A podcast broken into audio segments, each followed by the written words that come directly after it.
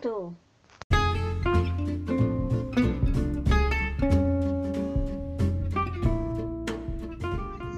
Ora, muito boa tarde.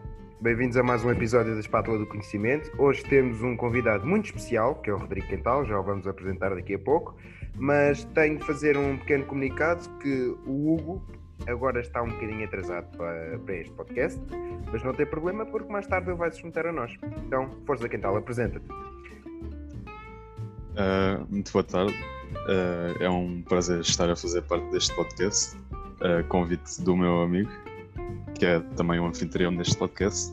Muito obrigado. E, espero que gostem deste episódio, daquilo que vamos falar aqui, que também acho que é bastante interessante e que vos vai deixar entretidos um bocadinho.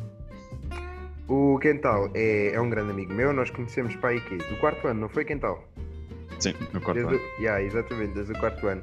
E ele, é pá, tem, na minha opinião, tem uma grande cabeça, não em termos físicos, mas é, é um rapaz. Um tem exato, é um cabeção, é um cabeção. E é um rapaz assim à maneira e percebe de imensos assuntos que, ou melhor, gosta de imensos assuntos que eu também partilho o gosto. Então, vá, vamos começar.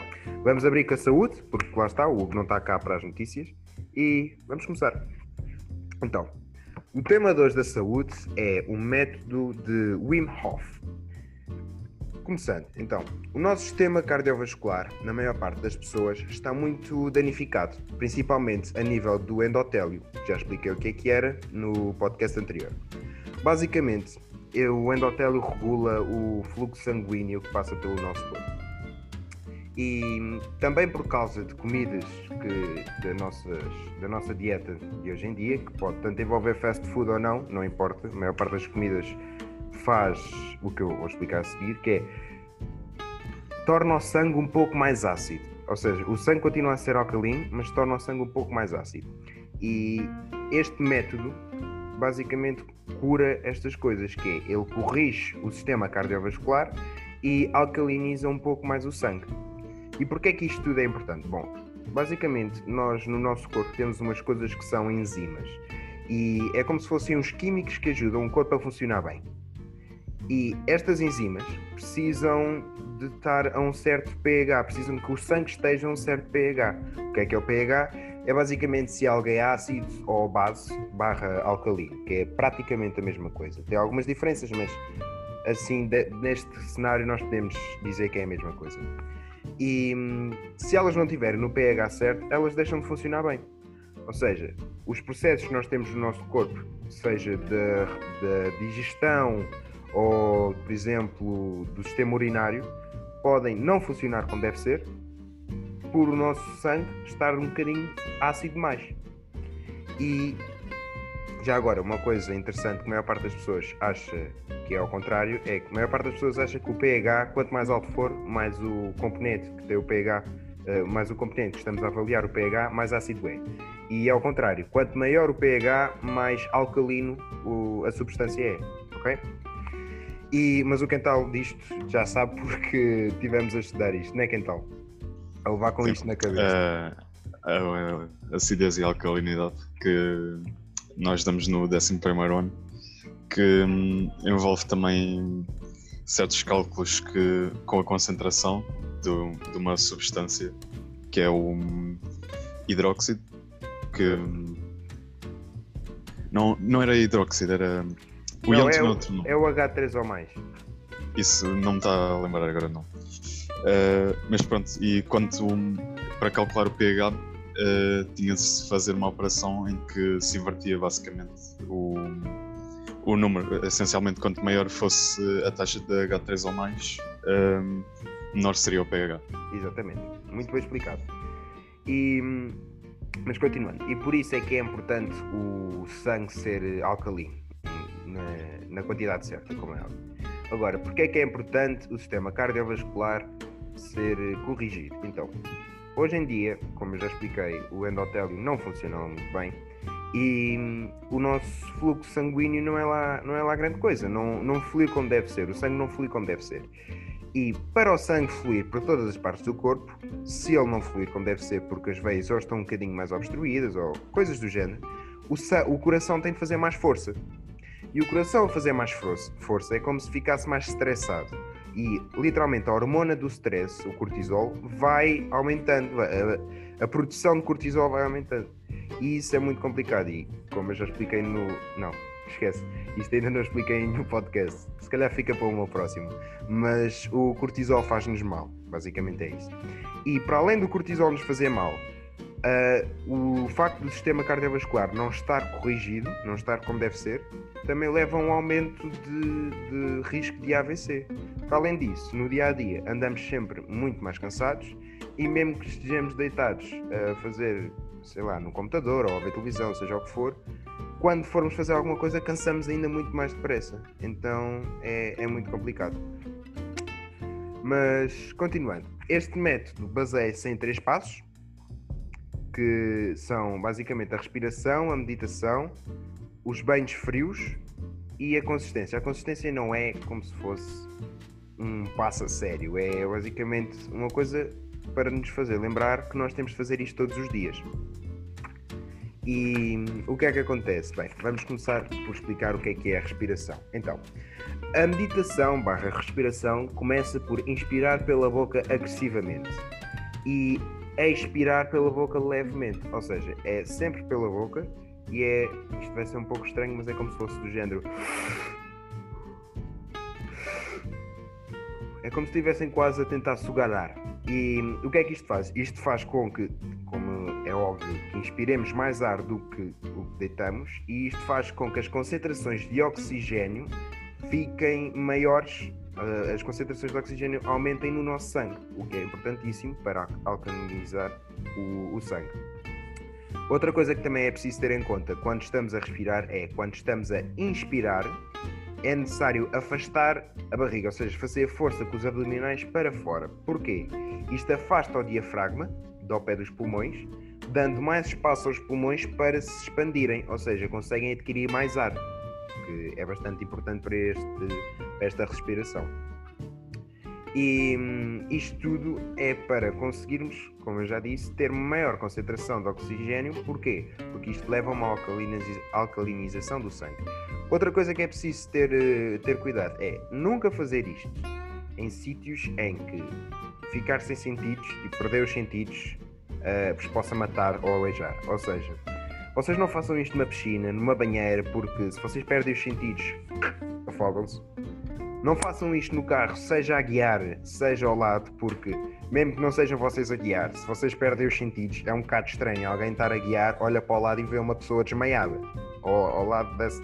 Pronto, é, é complicado. Então façam isto num sítio calmo, deitados ou sentados, sem ninguém ao pé. Não é como se fossem mesmo desmaiar, mas perdem noção do tempo, perdem noção das coisas que passa à vossa volta e são todas coisas que é preciso ter em conta quando se está a nadar ou quando se está a conduzir.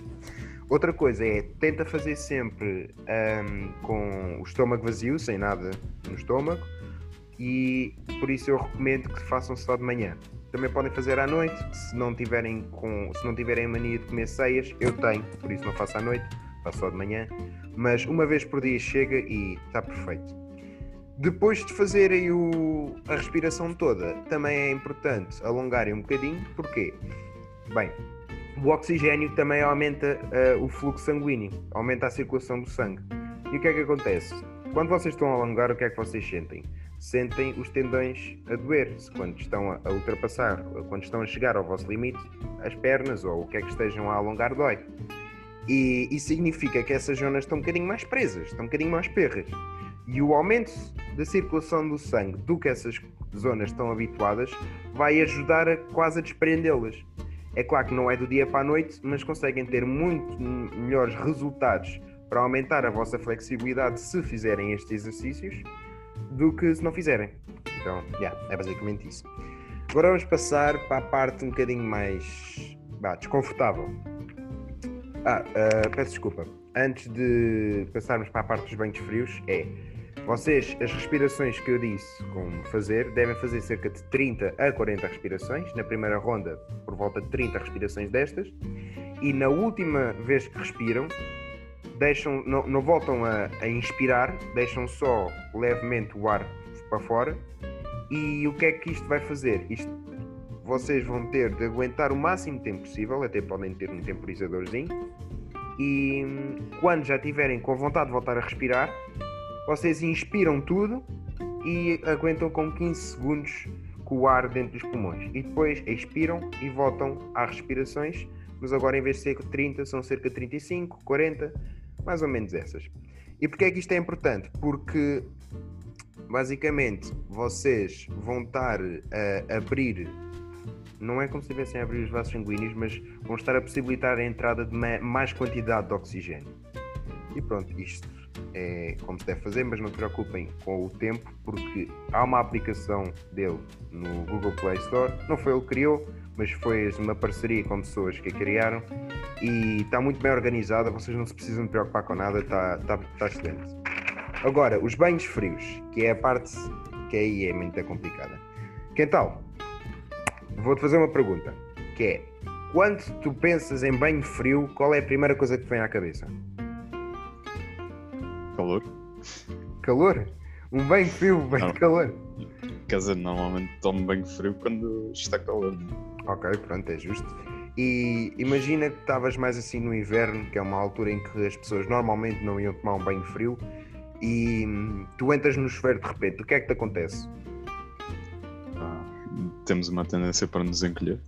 Exato. E hum, parece que ficamos tontos também. Exato. E quer dizer, acho que tem a ver também com hum, o sangue estar a passar muito rápido para os nossos músculos para produzir calor e Exato. nos aquecermos. Tens toda a e, deixa, e deixamos de ter hum, a quantidade de sangue normal que normalmente temos no cérebro. E por isso é que ficamos mais tontos. Estás corretíssimo. E é exatamente, por acaso é exatamente isso que acontece. E, mas qual é que é o problema? Lá está. Muita gente, incluindo eu no passado, achava que esses frios, esses banhos frios, eram ótimos para, para a nossa cabeça e treinavam o stress. Isso não é verdade. Durante muito tempo achei isso, mas isso afinal não é verdade. E Contraintuitivamente, banhos frios até podem diminuir o batimento cardíaco, mas não pode ser os banhos frios com choque. Tem de ser os banhos de frio como os banhos frios como a moda do Wim Hof, que é uma parte do método dele. Então o que é que acontece? Basicamente nós começamos com banho quente, por isso podem fazer isto em qualquer altura do ano, antes de ir para o trabalho ou para a escola, tanto faz. Lavam-se, tomem um banho assim, uma boa temperatura. E o que é que isso vai fazer? Isso vai entre aspas, abrir os vasos sanguíneos. Percebes? Não é abrir tipo. Abrir para ver o que é que está lá dentro, é aumentar o tamanho para passar mais facilmente o sangue.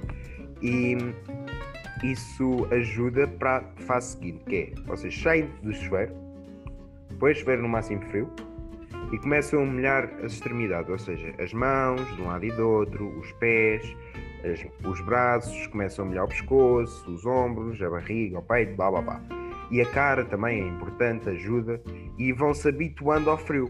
E depois, quando saltarem para não é saltarem, é entrarem devagarinho, aliás, para debaixo do chuveiro, o que é que fazem? Põem um cronómetro e começam com 15 segundos.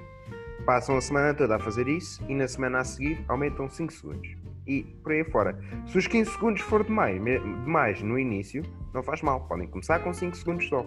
E é basicamente isto: é conseguir-te habituar ao, ao frio e o frio vai, contraintuitivamente, como eu já disse, vai reduzir os batimentos cardíacos, o que é interessantíssimo. E isto vai ter um papel muito, vai ter um papel essencial em corrigir o sistema cardiovascular. E pronto, é basicamente isto, um método pode ajudar imensas pessoas. O método do Wim Hof já conseguiu, é claro que não é este nível, foi em níveis um bocadinho mais pá, puxados, mas já conseguiu curar dezenas e dezenas de pessoas com doenças autoimunes, doenças cardiovasculares, entre bilhentos outros tipos de doenças, que é basicamente isto que ele faz pela vida. Ele mora num sítio muito frio e obriga as pessoas a ir lá para se curarem das doenças. Mas a verdade é que resulta. Espero tudo tenha... isso faz bastante sentido se pensarmos que.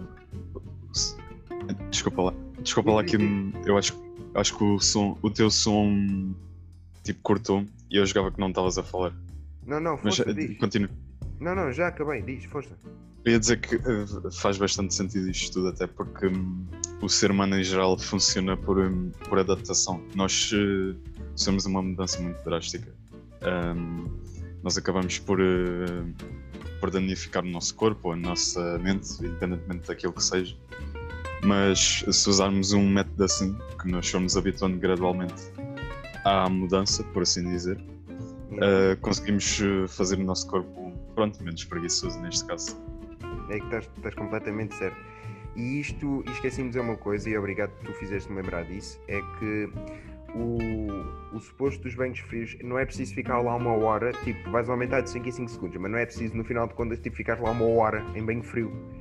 É chegar à zona dos 2, 3, no máximo 5 minutos e depois aí o, o, se tu passares vários dias já no nível dos 5 minutos, é claro que não é passar logo para os 5, lá está, mas tu passares vários dias já no nível dos 5 minutos, já depois de habituado, aí é que o sistema cardiovascular se começa a corrigir mesmo a sério, percebes? E lá está, depois é importante terem atenção que isto é para fazer todos os dias, daí a consistência, mas também é importante terem atenção que é, é terem atenção que quando já estás bem, não é para parar. Porque o que nos faz mal é uh, o nosso modo de viver. Nós não podemos andar nu, nus pela floresta a correr. Tipo, não significa que isso nos vai fazer bem, mas simplesmente a verdade é que a forma como nós fomos vá, construídos e designados através da evolução, um, a forma como devíamos viver para estar de acordo como nós fomos construídos, muitas vezes é se calhar a nível pré-histórico. Algumas coisas que nós já não fazemos e que fazíamos a nível, fazíamos a nível pré-histórico um, vão-nos destruindo porque nós já, lá está, não as fazemos. Então o nosso, a nossa vida não nos permite ser o nosso potencial máximo. E muitas doenças vêm do nosso modo de vida. Então é importante, lá está, nunca parar com isto. Eu já comecei, já estou para aí há duas semanas e pá, não é que me esteja a sentir assim, oh meu Deus, é diferente, mas uma coisa que eu sinto é que ando menos estressado, ando mais calmo, epá, e já por si só acho que já, é, isso é uma boa mudança. Então acho que vale a pena tentarem. Agora vamos para o nosso segundo segmento, que é o segmento do Quental. Força Quental, podes começar a falar e apresentar tudo o que tens a dizer. Obrigado. Um, o próximo tema deste podcast vai, vai ter o nome de Qual é o nosso lugar nas estrelas? É uma pergunta que podemos ficar a pensar nela assim há algum tempo e que também custa um bocadinho a compreender do início. Mas uh, começando agora, desde sempre que nós, uh, humanos, fomos levados pela nossa própria curiosidade a explorar o mundo à nossa volta, fosse a gruta onde os primeiros seres coletores viviam, ou sei lá, o oceano que havia para lá das nossas costas, por aí fora, vocês percebem a ideia. Uhum. Uh, e já há milhares de anos que nós temos este hábito de olhar para as estrelas e fosse o que fosse o desconhecido, em geral, uh, e olhávamos para as estrelas lá em cima e perguntávamos o que é que aqueles pontinhos de luz uh, tinham para nos mostrar e se havia também lá alguém a viver num planeta que fosse parecido com o nosso. Os gregos, os gregos antigos já pensavam nisso. Uh, se não me engano, acho que foi Platão que já colocou essa hipótese de existir um, outros mundos uh, como o nosso e existirem seres também como nós. Ele não especificou que ele achasse que pudesse haver. Hum. E eu também não fui exceção quando eu tinha 11 anos, eu adorava ler sobre, sei lá, estrelas, buracos negros, galáxias, o que havia nos anéis de Saturno, por aí fora. E ainda que eu achasse fascinante aprender sobre o que havia no centro da nossa galáxia, ou o que era o super enxame local, por aí fora, uh, era sempre. Eu muitas vezes ficava a pensar como o universo em que nós vivemos é, é ridiculamente grande. Uh, de momento, a esmagadora maioria dos bilhões de humanos que já viveram nunca saiu da Terra. Este, nós, maior, todos os seres humanos, à exceção de uma, uma, um grupo muito pequeno, daqueles que já foram à Lua, os que já foram ao espaço, toda a gente, à exceção dos astronautas e por aí fora, uh, nasceu, viveu e morreu aqui neste planeta. yeah. sem sair daqui, sem ver mais nada.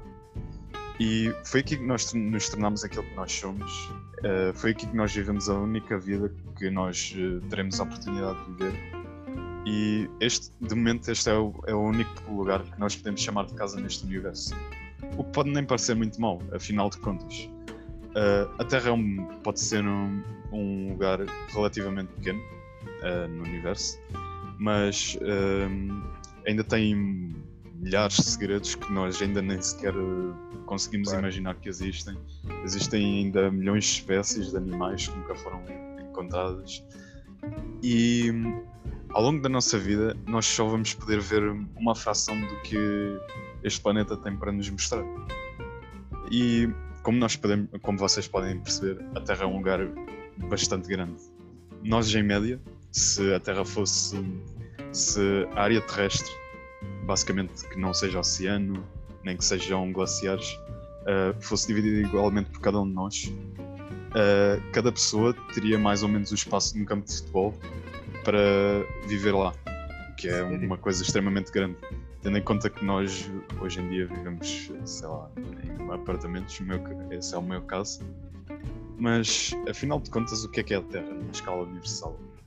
Vocês já devem ter ouvido falar que a Terra é infinitamente pequena, mas vamos tentar só imaginar o que é que é a Terra no meio deste universo enorme. Bora. Então, de acordo com o que sabemos, a galáxia em que vivemos tem 400 bilhões de estrelas. Para terem noção do quão grande esse número é, se o nosso Sol fosse um grão de areia, as estrelas da Via Láctea juntas seriam o areal de um deserto. Cada um destes grãozinhos de areia, imaginem agora, tem planetas a orbitar à sua volta. Tal como o nosso Sol, que tem 9, 8 planetas, aliás. Ainda faço confusão. Uh, e se eu passasse um segundo em cada planeta da nossa galáxia, uh, mesmo que eu só demorasse esse segundo em cada um desses planetas, tipo só um pescar de olhos, eu demoraria 50 mil anos até visitar todos os planetas. Que é praticamente tive, que é impossível tendo em conta que nós vivemos que 70 anos, que é só uma coisinha de nada, desses 50 mil anos. No entanto, ainda há mais. A nossa galáxia, nem de perto, é, é a única que existe no universo. De acordo com um estudo que foi realizado em 2016, no, só no universo que nós conhecemos, que nós conseguimos ver, existem 2 milhões de milhões de galáxias. Ou seja, para escreverem esse número, terão de escrever um 2 e colocar 12 zeros à sua direita. Vocês, se calhar. Hum, se calhar é já pôr a notação científica e acabou, não é que então? Pronto. A notação científica é uma dor de cabeça que todos os alunos têm de passar. É complicado, é complicado, mas acaba por facilitar. Yeah, yeah. Mas continua. E, mas é engraçado que nós, só assim, mesmo pondo esses gestos todos à volta, nem temos a noção de quando grande esse número é. Simplesmente. É praticamente infinito para nós. E agora, imaginem cada um desses 2 milhões de milhões de galáxias com 400 bilhões de estrelas em cada uma e cada uma dessas estrelas com vários planetas à sua volta. A quantidade de estrelas e planetas no universo é simplesmente absurda. E no entanto, nós apenas conhecemos uma estrela e nós vamos viver e muito provavelmente nunca iremos sair uh, deste planeta, que é apenas um dos praticamente infinitos que existem no, neste espaço enorme. Yeah. E realmente, este é um pensamento que nos deixa apreensivos. Eu há 30 anos atrás, quando a sonda Voyager 1 um, tinha saído já da órbita de Saturno e já rumava ao espaço interestelar, ou seja, já estava a sair do sistema solar, uh, a pedido do astrónomo Carl Sagan, uh, esta virou a sua ah, câmara na direção do sistema solar e uh, podia-se ver que, apesar de serem tipo. o que se vê na foto são tipo. É tipo um tudo preto e podemos ver o Sol, que é um pontinho lá, um pontinho mais ou menos grande lá no meio, mais ou menos parece um barulho. Depois podemos ver assim um pontinho aqui e ali que, são, que é Saturno, Júpiter. E se ampliarmos a foto para Saturno e virmos os anéis, que são quase que apenas são visíveis com uma ampliação brutal da imagem, é possível ver lá no meio daqueles anéis, eh, que já são enormes, quando se amplia a imagem, podia-se ver lá no meio um pontinho azul tenue. E esse pontinho azul tenue, insignificante, que era mal visível, que não ocupava mais do que dois ou três pixels na imagem, era a nossa Terra. Onde... E comentando a foto, que foi tirada a seu pedido, o astrónomo Carl Sagan disse estas palavras que eu vou citar agora. Deste ponto de vista distante, a Terra não parece inspirar qualquer interesse em particular, mas para nós é diferente. Olha para este pontinho. Nós estamos ali. Aquilo é a nossa casa.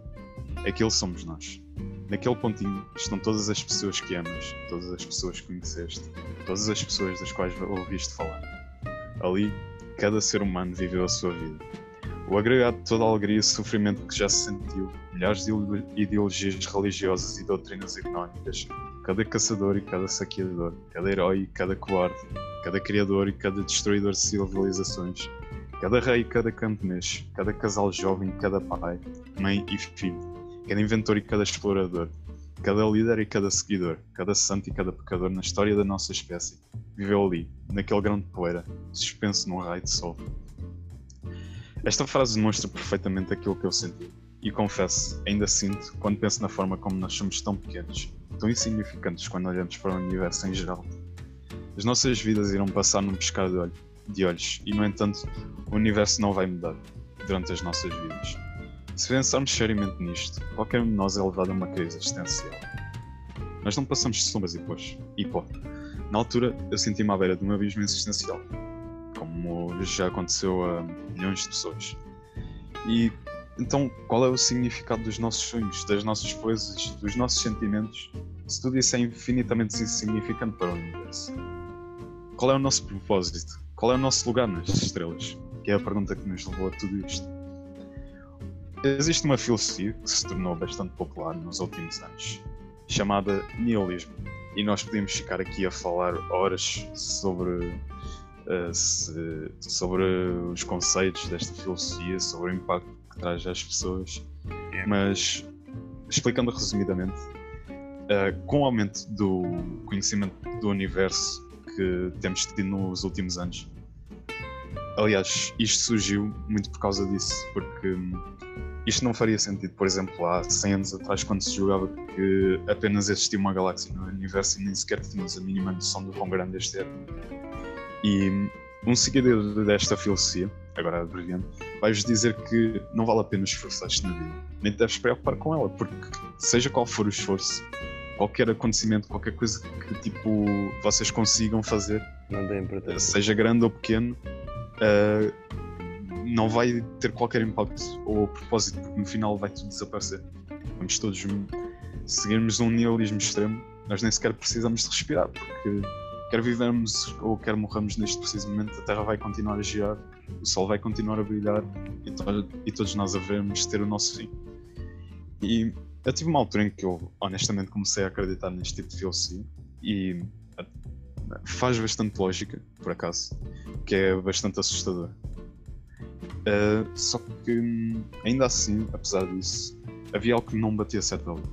Porque eu eu continuava a respirar, eu continuava a comer, eu continuava a prestar atenção nas aulas, eu continuava a prestar atenção às raparigas à minha volta, eu continuava a gostar dos meus amigos, eu continuava a viver a vida e continuava a ficar satisfeito com ela.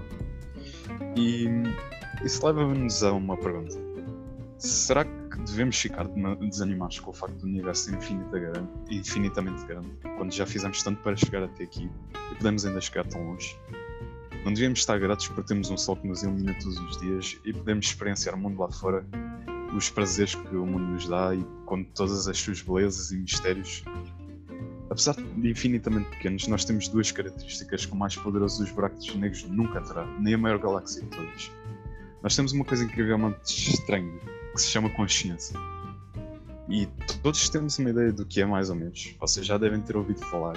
Vocês devem saber o que é que acontece quando uma pessoa perde a consciência, por exemplo, quando deixa de sentir o que está à sua volta. Mas não sabemos dizer ao certo um, o que faz nós seres conscientes.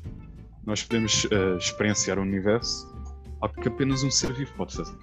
E com a consciência vêm os sentimentos também. E essa é que é a parte mais importante de todas Uh, nós associamos um ou mais sentimentos a tudo o que tem algum sentido na nossa vida e atribuímos-lhe um significado. se nós não existíssemos, nós, por exemplo, não podíamos dizer que hum, o Sol explodir era uma coisa má, ou dizer que, hum, eh, por exemplo, sei lá, comemos um gelado é uma coisa boa.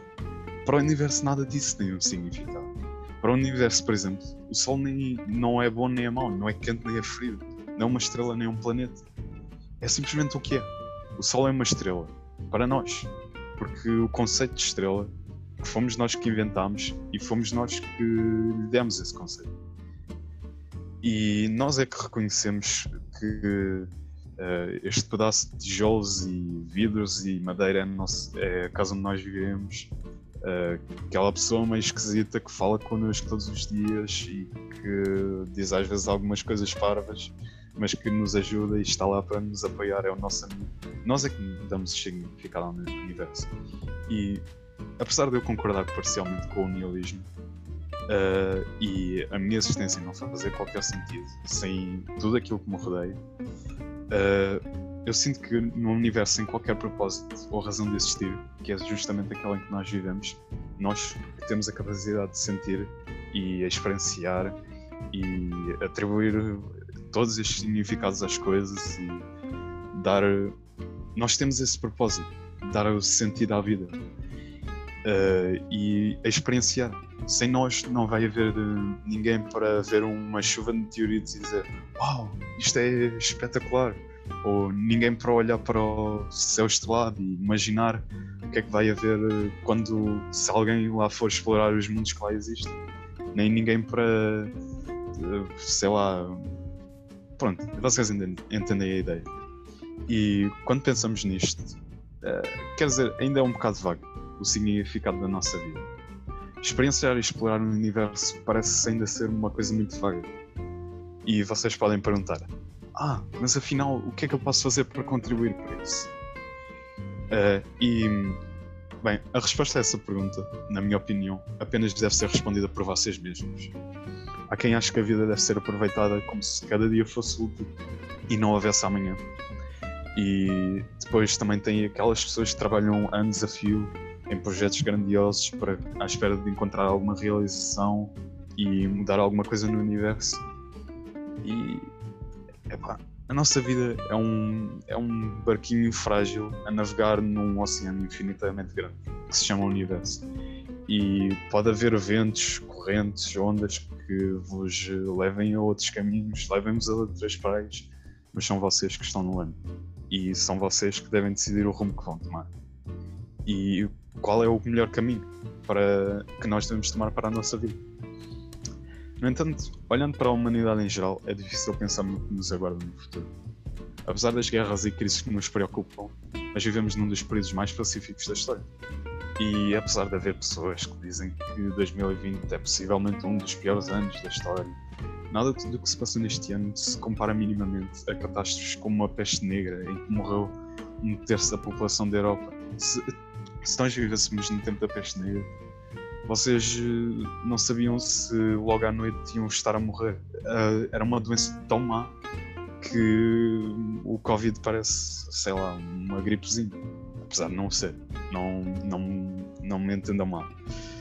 E houve também o grande inverno de 1709, quando o Sol hum, teve um fenómeno chamado de manchas negras.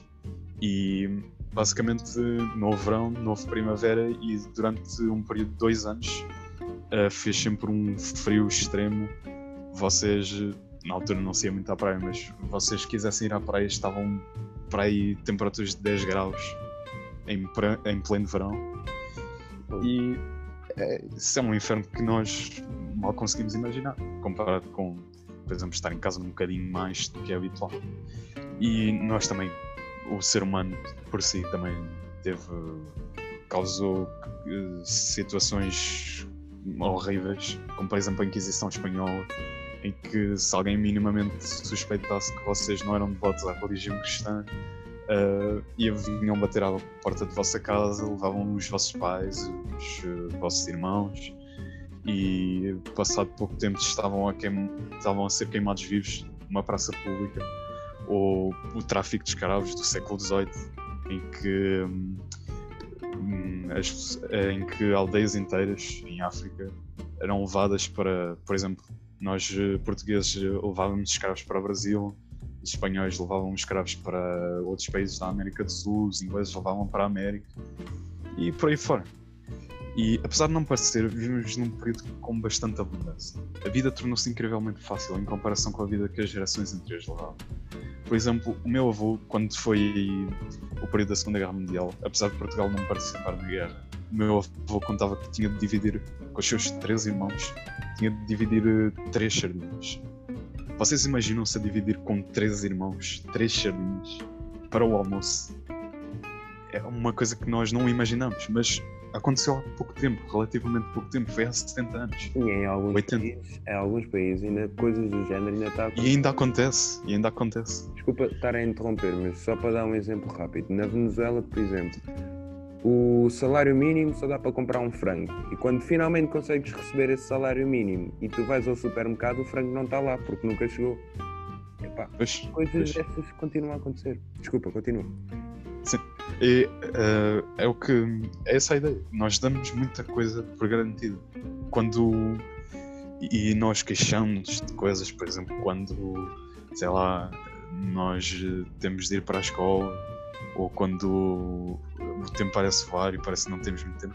Nós já estamos a queixar-nos por cima de tanta coisa, por cima da comida que nós temos todos os dias e que milhares de pessoas trabalham para chegar aos nossos pagados Uh, Queixamos-nos da internet que levou anos a ser o conceito a ser criado e a ser instalada nos nossos países, a água que vem da nossa torneira, por aí fora, montes de coisas que nós tomamos por garantido, por garantido. E nunca houve tantas pessoas a frequentarem universidades nunca houve tão pouco que as pessoas a viverem pobreza extrema, apesar de esse problema de preocupar muitas pessoas e haver ainda milhares de, pessoas a morrerem por causa de fome extrema, o que é horrível. Mas nós nunca estivemos tão próximos do futuro, por assim dizer.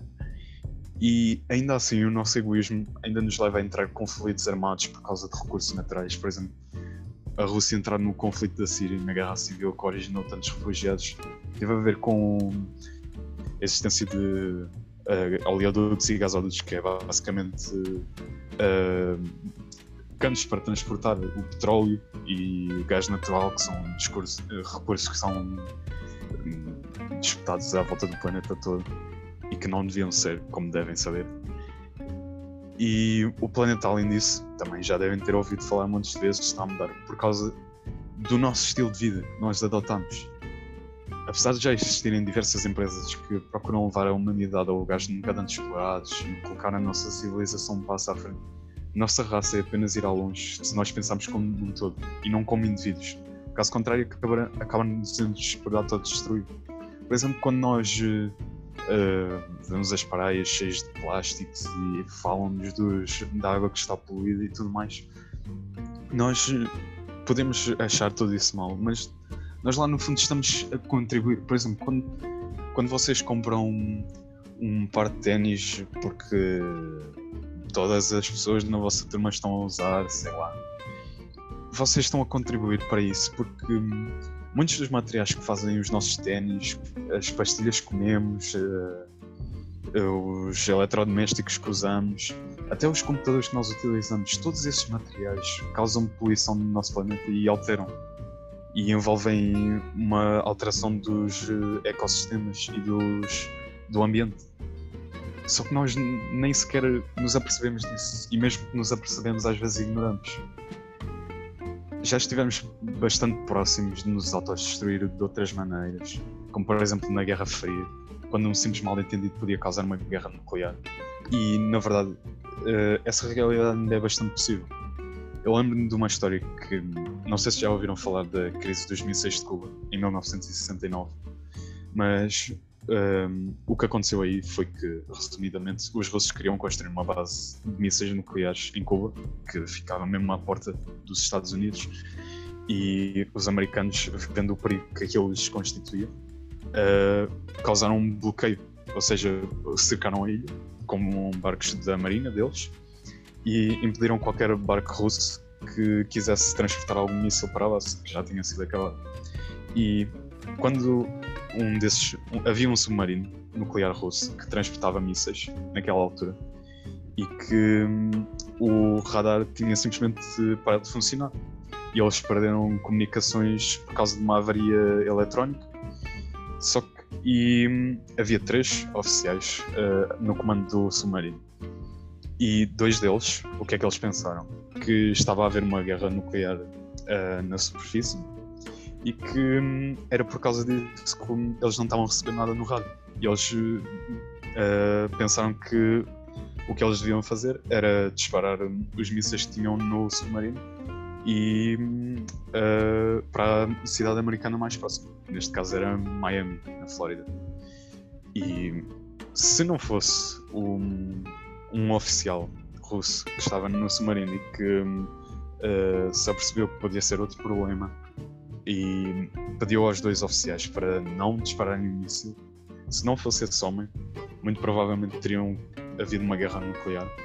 E nós, se calhar, nem estaríamos aqui, vocês não estariam aqui a falar, eh, a ouvir-me a falar, aliás, por causa de uma decisão de uma pessoa que iria alterar bilhões de vidas. No entanto, hoje em dia, eh, aliás, como, como podem perceber a partir desta história, os conflitos nascem das pequenas coisas, mal entendidos. E é aí que nós podemos mudar o mundo. Se aquele oficial russo conseguiu mudar o mundo com uma simples decisão, nós não digo que também vamos mudar o mundo, mas é aí que está o nosso dever, nós julgarmos até as mais pequenas decisões. E se nós compreendermos o nosso verdadeiro significado e o nosso verdadeiro rumo e trabalharmos em conjunto para as nossas causas em comum, podemos descobrir o nosso verdadeiro pot- potencial. E talvez, quem sabe, um dia, quando os nossos descendentes estiverem lá em cima, numa daquelas estrelas que nós vemos no céu tão distantes, e olharem para aquela foto do pontinho azul e verem como nós éramos pequeninos e infinitamente minúsculos, eles vão nos agradecer pela pegada que deixámos para trás, pela contribuição que nós demos para eles chegarem lá e nós trilharmos o nosso caminho sinuoso por entre as estrelas. Eu vou acabar o tema deste podcast eh, citando o resto do documentário de Carl Sagan em relação àquela foto de pontinho azul. Pensem nos rios de sangue derramados por todos aqueles generais e imperadores, para que em glória e triunfo se tornassem os mestres momentâneos uma simples fração de um ponto. Pensem nas inúmeras crueldades cometidas pelos habitantes de um canto deste pixel, tendo como alvo os habitantes escassamente distinguíveis de um outro canto, na frequência dos, seu mal, dos seus mal-entendidos, o quão dispostos eles estão a matar-se uns aos outros, o quão ferventes são os seus olhos. As nossas posturas, as nosso, a nossa importância imaginada, a ilusão de que temos uma posição privilegiada no universo, são des- desafiadas por este ponto pálido de luz. Nosso planeta é um minúsculo grão solitário, no meio da enorme escuridão cósmica envolvente. Em toda esta obscuridade, em toda esta vastidão, não existe qualquer tipo de sinal de que haverá ajuda vinda do exterior para nos salvar de nós mesmos. A Terra é o único mundo conhecido que alberga a vida. Não há mais nenhum sítio para o qual poderíamos migrar no futuro próximo. Visitar? Sim. Colonizar? Ainda não. Quer queiramos ou não, a Terra será o sítio por onde, aonde iremos permanecer no futuro próximo. Diz que a astronomia é uma experiência que nos torna humildes e constrói o nosso caráter. E talvez não haja melhor maneira de demonstrar a ingenuidade das nossas presunções e concepções do que esta imagem distante do nosso mundo minúsculo. Para mim, sublinha a nossa responsabilidade de nos tratarmos uns aos outros de uma forma melhor e de preservar e valorizar o pontinho azul, a única casa que alguma vez conhecemos. Obrigado. Mano, ó, ó Quentali, sim senhora, isso foi lindo, pá, sério. Eu por acaso já conhecia esse, esse, esse discurso do Carl Sagan, mas sempre que o ouço, é pá, é lindo e fica sempre a pensar um bom bocado, é, é incrível.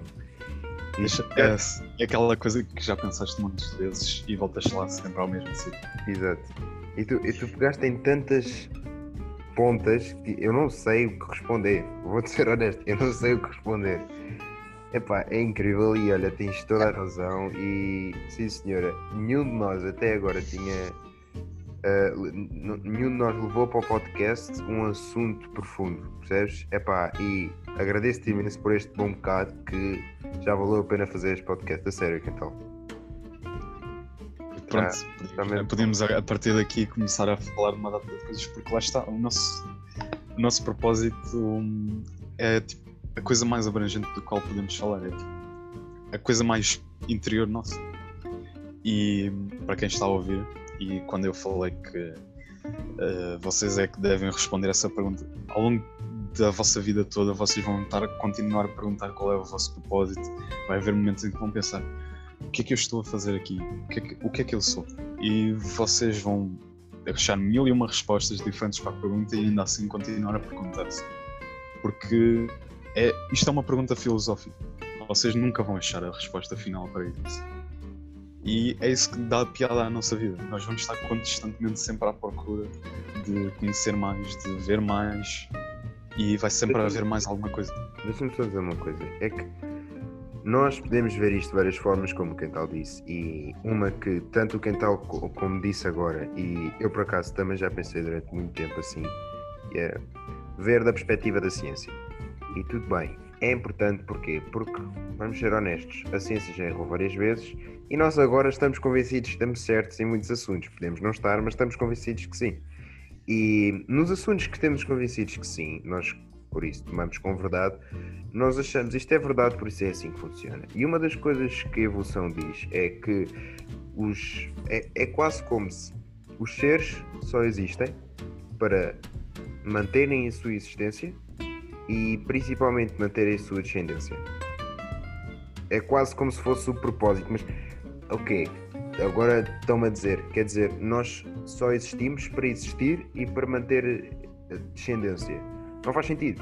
E todas as hormonas e todas, eh, até as dores que nós temos, por exemplo, a perda de um filho, vem da evolução para não.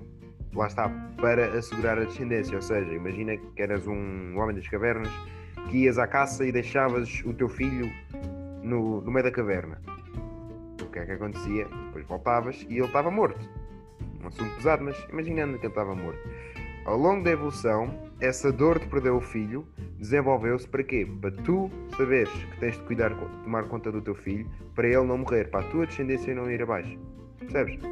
É claro que isto é um propósito visto de uma perspectiva científica, mas isto não nos dá qualquer sentimento, isto, ficamos tristes com isto. E se calhar não se deve observar isto numa perspectiva científica, porquê? As hormonas e os sentimentos, que são muitas vezes a mesma coisa, existem por uma razão, a nossa sobrevivência.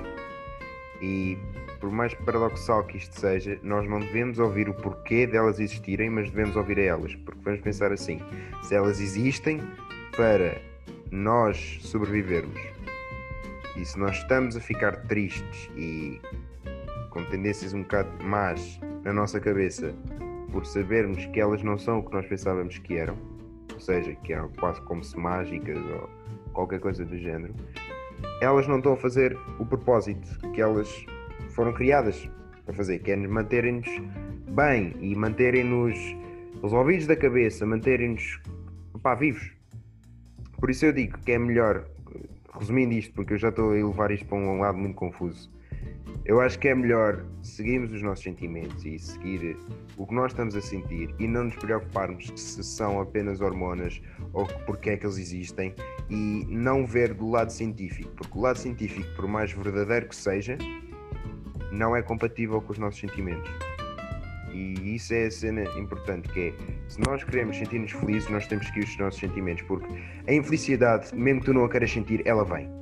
Se tu não cuidares de ti, a infelicidade vem. E tu não consegues deixar de sentir a infelicidade. A não ser que sejas um psicopata, o que eu tenho a certeza que não és. Ah, porque és uma pessoa porreira, então já. Mas a cena lá está, é tu vais sempre sentir a infelicidade. E hum, se tu seguires a ciência, acredita em mim, não é um não é um caminho tipo absolutamente certo que tu vais sentir infelicidade, mas se tu não pensares como deve ser, vais sentir infelicidade. Então, já. É uma escolha que se faz. A verdade nem sempre hum, é o mais fácil, nem é o que te vai trazer mais felicidade. Exato. E há aqueles malucos chamados cientistas que, olha, eu quero lá saber, eu quero é saber o que está hum, eh, lá fora. Mas lá está, não tu quero. podes saber, mas tu não precisas de te lembrar disso ou de pensar nisso cada vez que tu ficas feliz. Tu não precisas. Exato, exato. Lá está, é- tu tens de te render à tua animalidade. O que é que eu quero dizer com animalidade? É os sentimentos. Tu tens de te render à tua animalidade para poderes ser feliz. Porquê? Porque mesmo que tu não te rendas e comeces sempre a pensar isto só, é só a oxitocina a falar, tipo, tu vais ficar infeliz. E tu, de uma maneira ou outra, vais te render. Ok, o que é que tu preferes? Render-te à, animalidade para seres feliz ou render-te à animalidade para seres infeliz? Tu não tens opção. Então, mais vale seguir, porque eles estão lá para a tua sobrevivência. Fazem falta. Não é só por serem coisas que não são mágicas que não fazem falta. É quase mágica. É, é quase magia, agora para ser brasileiro. É quase magia. Tipo, o facto de certos químicos fazem sentir estas coisas é quase magia. Agora, um, vamos uh, convidar o Hugo, porque já está à espera há muito tempo, mas eu não te queria interromper porque estava a ser lindo o que estavas a dizer, então vamos lá chamar o campeão.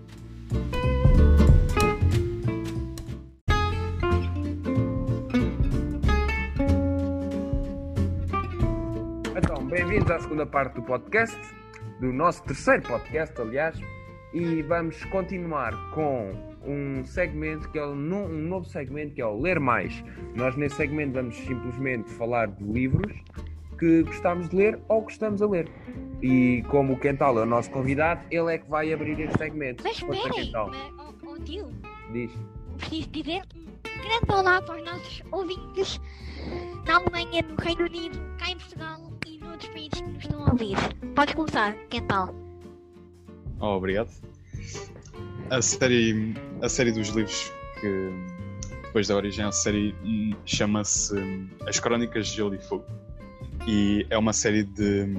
De momento são cinco livros apenas, uh, dado que um, os outros dois ainda estão por ser escritos. E foram estes livros que deram origem à série do Jogo dos Tronos, que já devem ter ouvido falar, quase certeza. Mas na minha opinião, mas que na minha opinião, e como acontece muitas vezes, eu acredito que hum, os livros tenham muito mais conteúdo do que a série, até pela história e tudo mais.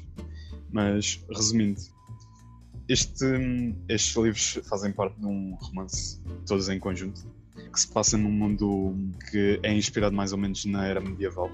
E hum, nós lá podemos ver a história passa-se à volta de, não de uma personagem apenas, mas de vários. E hum, o mundo em si, é, apesar de ser muito inspirado em factos históricos e tudo mais, também tem uma componente de fantasia que hum, é bastante importante, que eu vou já explicar a seguir porquê. E hum, a história depois desenvolve-se a partir das tramas que se originam das diversas famílias que há num certo reino e das lutas pelo poder e tudo mais. E eu acho que é bastante interessante, principalmente para alguém que gosta de história, pelo contexto histórico, que eu acho que demonstra bastante bem como era, pronto, na altura, as lutas pelo poder e como também ainda são, eh, que se pode ver algumas semelhanças hoje em dia. Eu, no entanto, não aconselho a ler a, pessoas mais novas, porque tem certos conteúdos que podem ser assim mais impróprios. É, é, eu não me importo, eu não me importo, descansa. Mas eu adoro ah. história. e, e pronto, eu acho que a história, a, a forma de escrita do autor, eu gostei bastante, principalmente pela forma como ele narra os acontecimentos de uma forma bastante detalhada. Nós quase conseguimos, nós conseguimos ver as personagens a mexer-se, até a forma como falam, a forma como se mexem. E eu não digo isto como se fosse pormenores hum, que não são interessantes. Eu digo pormenores que mostram o que a personagem está a pensar e nós mais ou menos conseguimos eh, ir adivinhando o que é que se está a passar por trás daquilo que as personagens estão a falar. E o ator depois causa. No, no, normalmente os heróis das histórias uh, são aqueles que vencem sempre e um, que são aqueles que nunca morrem. Neste caso não, nós uh, as pessoas que nós, as personagens que nós gostamos mesmo, morrem quando nós estamos menos à espera. E pronto, acho que é uma história diferente também a forma de escrita do autor também me inspirou um bocado, porque hum, eu também me esqueci de dizer que eu tenho tido um projeto desde já mais ou menos há um ano que consiste num livro que estou a escrever que também envolve uma mistura de fantasia e realidade. E a forma de escrever dele influenciou um bocado a forma como ele narra os acontecimentos e ajudou bastante a enriquecer a história. E, na minha opinião, foi uma grande ajuda neste projeto. E pronto, eu de momento estou no quarto livro. Cada livro tem em média 800 páginas, o que ainda é puxadote.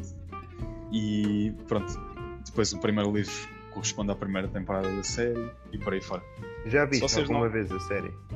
Vi apenas a primeira temporada, depois do primeiro livro.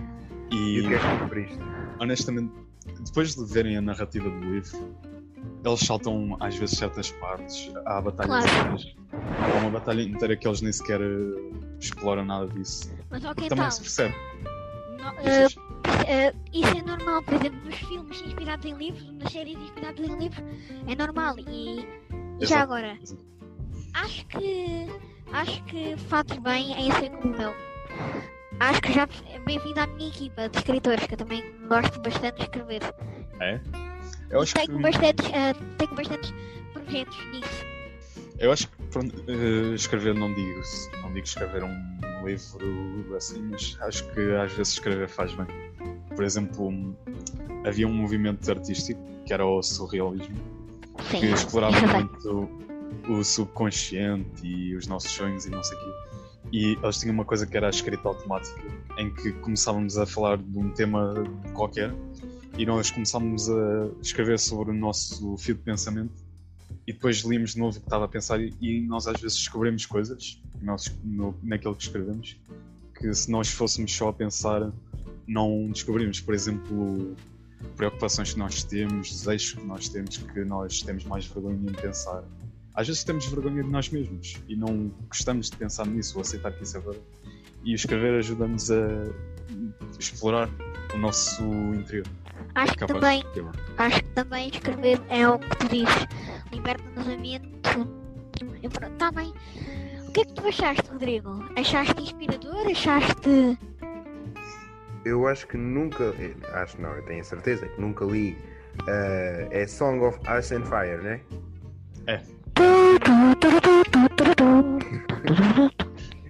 Mas Epá, se, diz, diz. se estiverem a pensar a ler, vocês têm mesmo de gostar daquilo que estão a ler. Porque ler eh, oito- um livro com 800 páginas, que é só a primeira parte, é Claro. Não é para todos. Gostaste mais disso ou dos Maias? Os ma- O problema dos maias, e foi aquilo que eu também falei, é que há muitos pormenores que não têm relevância na história que mas não. é importante por nós. Não, há- Atenção. é o que o Quental está a tentar dizer. Há certos Quando- tipos de pormenores que não têm relevância. Epá, também tem a ver com os gostos da pessoa, mas eu, na minha opinião, a descrição dos objetos é tudo mais elevada ao extremo. Mas podes E- descansar. Sim, ah, eu percebi. Ah, desculpa. Mas, olha, descansa que tu disseste que não era muito próprio para mim, mas descansa, porque eu ando a ler agora e, e só vou apresentar na próxima semana um livro cheio de, de conversas mega. não é para mim. Ou seja, fala sobre a homossexualidade, um livro que eu vou apresentar na próxima semana. Isso também são assuntos. Há assuntos que, pronto, que. Claro. O tema deste meu, minha parte, o nome deste tema que eu escolhi são quatro livros que interagem connosco ou que quebram a quarta parede. E, e só uma coisa, malta, se vocês gostaram da introdução que, fi- que fizemos, escrevam, é, mandam-nos um e-mail. Vou começar. Os primeiros vou apresentar quatro livros. As Aventuras de Mike, Ponto Normal, Big Nate e os três santos. Primeiro, As Aventuras de Mike, que eh, faz parte do tema que quebra a quarta parede. É um tema de uns youtubers que já, que já tem milhares de youtubers eh, mais muito inscritos, subscritores, que é o Gabriel Diário e a Manu Digílio, e por acaso até foi-me oferecido pela mãe do meu tio. Portanto, é um livro fantástico. Ah, tem aventuras e principalmente quebra a quarta parede, no sentido em que é um narrador participante. Não quebra assim tanto a quarta parede.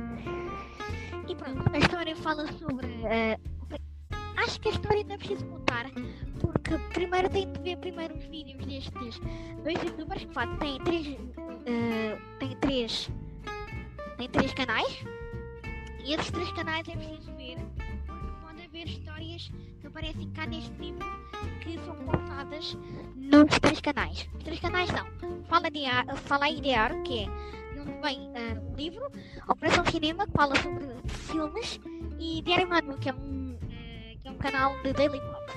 Este livro fala sobre as aventuras um rapazinho de 12 anos que, que, é, que não é extrovertido, que uh, ele é desastrado, que prefere videojogos e comer batatas fritas entre, em vez de jogar futebol, e também é péssimo com as miúdas.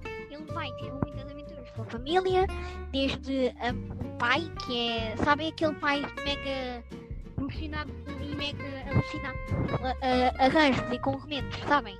Aquele que é super. não consegue chamar ninguém para, para vir arranjar. Quer ser ele. Tem a mania que consegue arranjar tudo, sim. Pois também tem a mãe, outra das personagens mais principais, e que no fim vai ter uma surpresa muito uh, de um dos personagens que já existe, que não, não veio para o livro, mas já existia nos vídeos, que é o bebê. Portanto, vou já desvendar, porque isto é sobre os livros que lemos. Posso já dizer que uh, uh, o final é fantástico. Tem a mãe, que é clichê. Alguma vez as vossas mães disseram assim: leva um casaco. Acho que é toda a gente. Acho que é toda a gente. Ou, ou, compramos quando voltamos. Ela é a mãe super protetora, cheia de frases clichês. Temos a irritante, que é a irmã, que prega partidas uh, e é alucinada com uma farinha de condão. O nome priminha irritante e a origem da, da farinha estão cá na história. Chama-se As Aventuras de Mike, já vou explicar o que é que é. E depois também temos o Robson, que é uma capivara de estimação que eles têm. Faz muitas partidas e é um personagem bastante principal. Também temos o Nano. Também é, é um desastrado e, não é, e é muito estranho. Mas continuando. Este livro fala sobre as suas aventuras e pelo meio umas histórias que o Mike conta por motivo das aventuras. É muito lindo. Porque é que eu escolhi para este tema de quarta parede o que interagem? Porque este interage e quebra a quarta parede. Ou seja, interage connosco, uh, nós identificamos muito com estes personagens eu recomendo ler. E também recomendo ver os vídeos destes autores, o Gabriel Learo e a Mano Vigílio, os três canais deles. Já agora, as ilustrações são da Desenhando com Mac, que é uma youtuber que faz desenhos no canal. Foi lançado no mês passado. Depois também temos Puto Normal, que é de um dos grandes nossos amigos podcasters. Uma saudação podcaster, Greg James e Chris Smith. Puto Normal, ou Normal Kid, é, um, é uma coleção que já vai no seu terceiro livro. E agora vou apresentar o primeiro, que interage bastante, que os narradores interagem e, e mandam nos, uh, auto, nos leitores. Por exemplo, vou ler-vos aqui um bocadinho, que é uh, de uma parte do livro. Estás a ler esta história em voz alta, agradecemos que faças agora um barulho com a boca que indica que recuamos no tempo seis meses. Mais alto, mais alto. Agora faz um parecido com um flip. É, é muito uh, é, interage, tem como personagem principal o Murph e o seu grupo, que é, são de super-heróis, sim, porque o Murph não tem super-heróis, é um bocadinho a história dele e que vai combater mesmo só com panelas, porque ele não tem superpoderes, o Murph, que é o personagem principal, um uh, cientista que foi, é tipo, foi, uh, não foi picado por uma aranha radioativa, mas foi, uh, foi fez uma experiência e resultou mal e ele transformou-se em Vespa. Então, ele e o seu grupo de super-heróis têm muitas aventuras mesmo. Recomendo ler os três livros, recomendo mesmo porque interage connosco e quebra bastante a terceira, a quarta parede. Recomendo estes dois primeiros, mas agora vou falar de um livro que não recomendo, que é o Midnight na Maior, também oferecido pela mãe do meu tio. O Midnight na Maior eu não gostei por causa da linhagem histórica e da linhagem de história, porque é preciso primeiro ler o primeiro livro, tal como o Mike. Tu não gostaste falar... porque não era o Mike. Tu não, não é isso. Não era o... Explicar. Mike vai ter uma, um segundo livro que já está no forno. Mas primeiro tem que se ler o Big Night. Deixa-me mim explicar. Espera aí, espera aí que isto é uma brincadeira. O menino Hugo, eu vou explicar porque é que eu fiz aquele comentário. Porque o menino Hugo é obcecado pelo Mike. Ele está-se a controlar, mas ele é obcecado pelo Mike. Por isso é que eu disse isso, porque ele andou a stalkear a minha mãe para lhe oferecer o livro. O problema está aí. Mas pronto, era só um pequeno à parte. Continua. Porque é que eu não do, Nate e não é porque eu só gosto do Nate, Mike. É porque o, o, o Nate começa com uma coisa do livro passado. É preciso começar para saber as personagens, a história deles. É preciso ler desde o primeiro episódio. Certo? Já perceberam, né? Preciso ler desde o primeiro capítulo. O primeiro livro. Mas também é giro porque, porque é que eu escolhi? Porque interage muito com as pessoas e, e os leitores identificam-se bastante com eles. Certo? Não recomendo, mas podem ler se quiserem. É do Lincoln Pierce, que é um grande ah, amigo do Cartoon Network e da Nic- Nickelodeon, porque fez bastantes ah, episódios pilotos ah, para esses dois canais maravilhosos. E o último é a minha definição. Hugo, o estressado. Comprei felizme- felizmente na festa do Avante este livro. É um livro que eh, posso recomendar e não recomendar. Ah, eu não recomendo e recomendo. Recomendo para quem gosta de se identificar com as pessoas e não recomendo por causa da linhagem eh, histórica. Porque, por exemplo, eu gosto de uma boa linhagem que não tem coisas paradas. E também porque gosto de uma linha contínua, ou seja, desde o primeiro livro para se perceber quem é o Nate, quem é as, as outras pessoas. Mas o Hugo estressado é uma coisa parecida comigo, é uma par- coisa parecida comigo, porque eu sou estressado. E, e eu identifiquei-me logo com isto, mas não recomendo muito porque às vezes é demasiado secante estar sempre a repetir, estarem sempre a repetir o mesmo processo de stress, de, de acalmar o stress do portanto. Eu vou só- dizer a autora, que é Georgia Pritchett. Recomendo e não recomendo, porque é um livro ah, que fala sobre o que é muito estressado e que tem de lutar contra o melão, o seu, o seu vizinho do lado, o homem mais maléfico que quer destruir Londres. Mas não recomendo, recomendo por causa dessa história divertida e não recomendo por causa da, da, da repetição. Sempre, sempre, sempre, sempre, sempre a repetição sempre do mesmo processo, de acalmar, eh, acalmar sempre. É um bocadinho chato estar sempre a acalmar quando ele está sempre a estressar, está sempre a pegar no livro de stress para acalmar o stress. E pronto.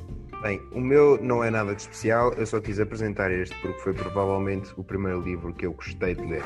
Eu nunca fui um fã de ler, o Gental que me acompanhou desde o quarto ano sabe disso, e o Hugo, desde que nasceu, sempre viu isso. Então, Desde os, desde os seus 4 anos. exatamente. E, epá, é complicado, que eu nunca gostei muito de ler. E este foi o primeiro livro que eu gostei, que é Astrofísica para Gente com Pressa, do Neil deGrasse Tyson. E é um livro fininho, não é? Ele, ele disse que Plutão já não pertencia, não era bem um planeta, era um planeta anão.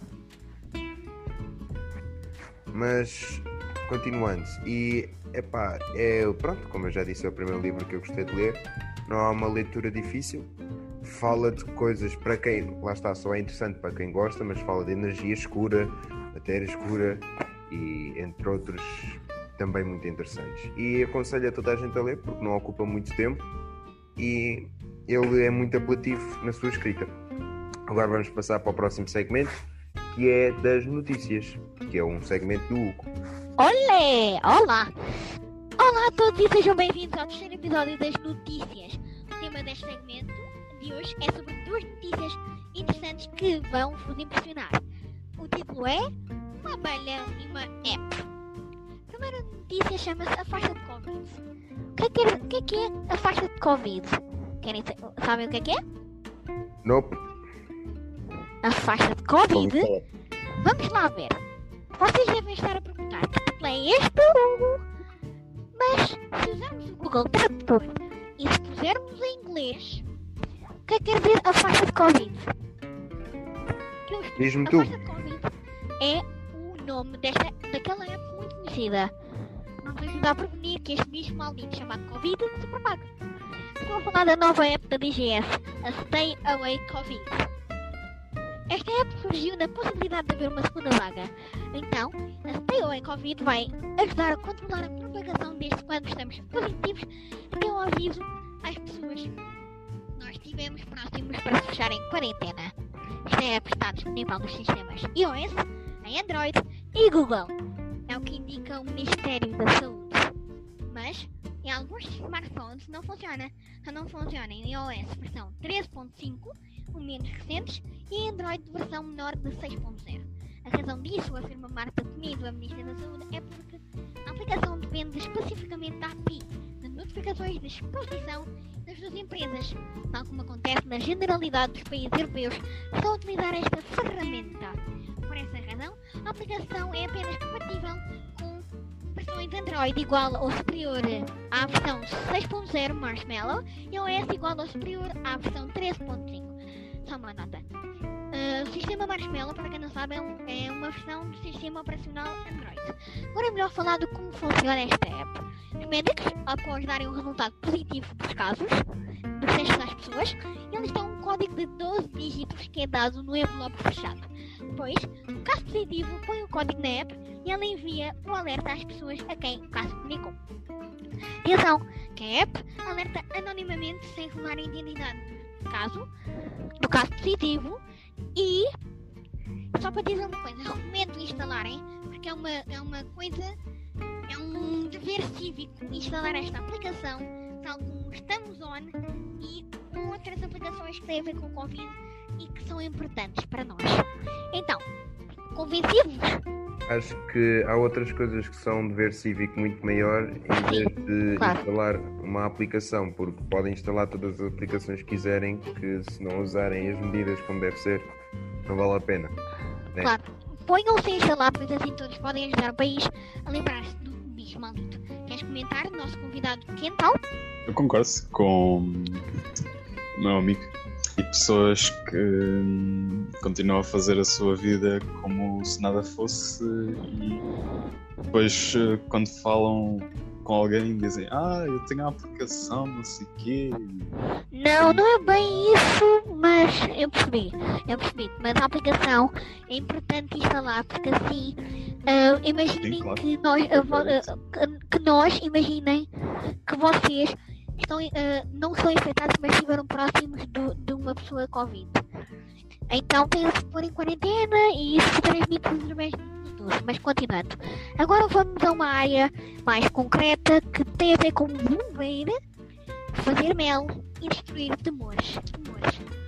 O tema é. O título, aliás, Zum Zumba faz mel e destrói tumores. Vocês, vocês devem estar a pensar: o que é que este, cancro tem a ver com o zumbido? Também porque é que o Hugo escolheu esta notícia para, para a última de hoje.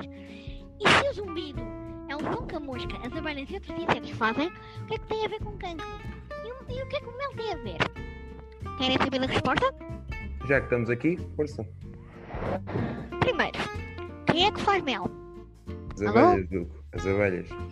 E segundo, eu pus isto porque é interessante, esta notícia porque é interessante e porque fala sobre cancro. Uma doença muito perigosa. E já agora, o que é que tem a com zumbido? Pois é, o que vou falar é sobre abelhas que têm uma substância que mata cancros e fazem outras coisas importantes para combater esta doença perigosa chamada cancro. Eu falei de abelhas porque elas têm uma substância que destrói tumores, que fazem cancro da mama. E um estudo recente diz que o veneno está, que está no nos ferrões de abelhas da Inglaterra e da Irlanda pode matar vários tipos de cancro. Até mesmo o pior de todos. O triplo negativo. A doutora Ciara Duffy, do Instituto de Pesquisa Médica Sharon Perkins, que realizou este estudo, também prova que não só o veneno mata cancros, mas também bloqueia a capacidade de células cancerígenas. Elas destroem e as abelhas destroem essas coisas e bloqueiam menos de 20 minutos. Que fixe!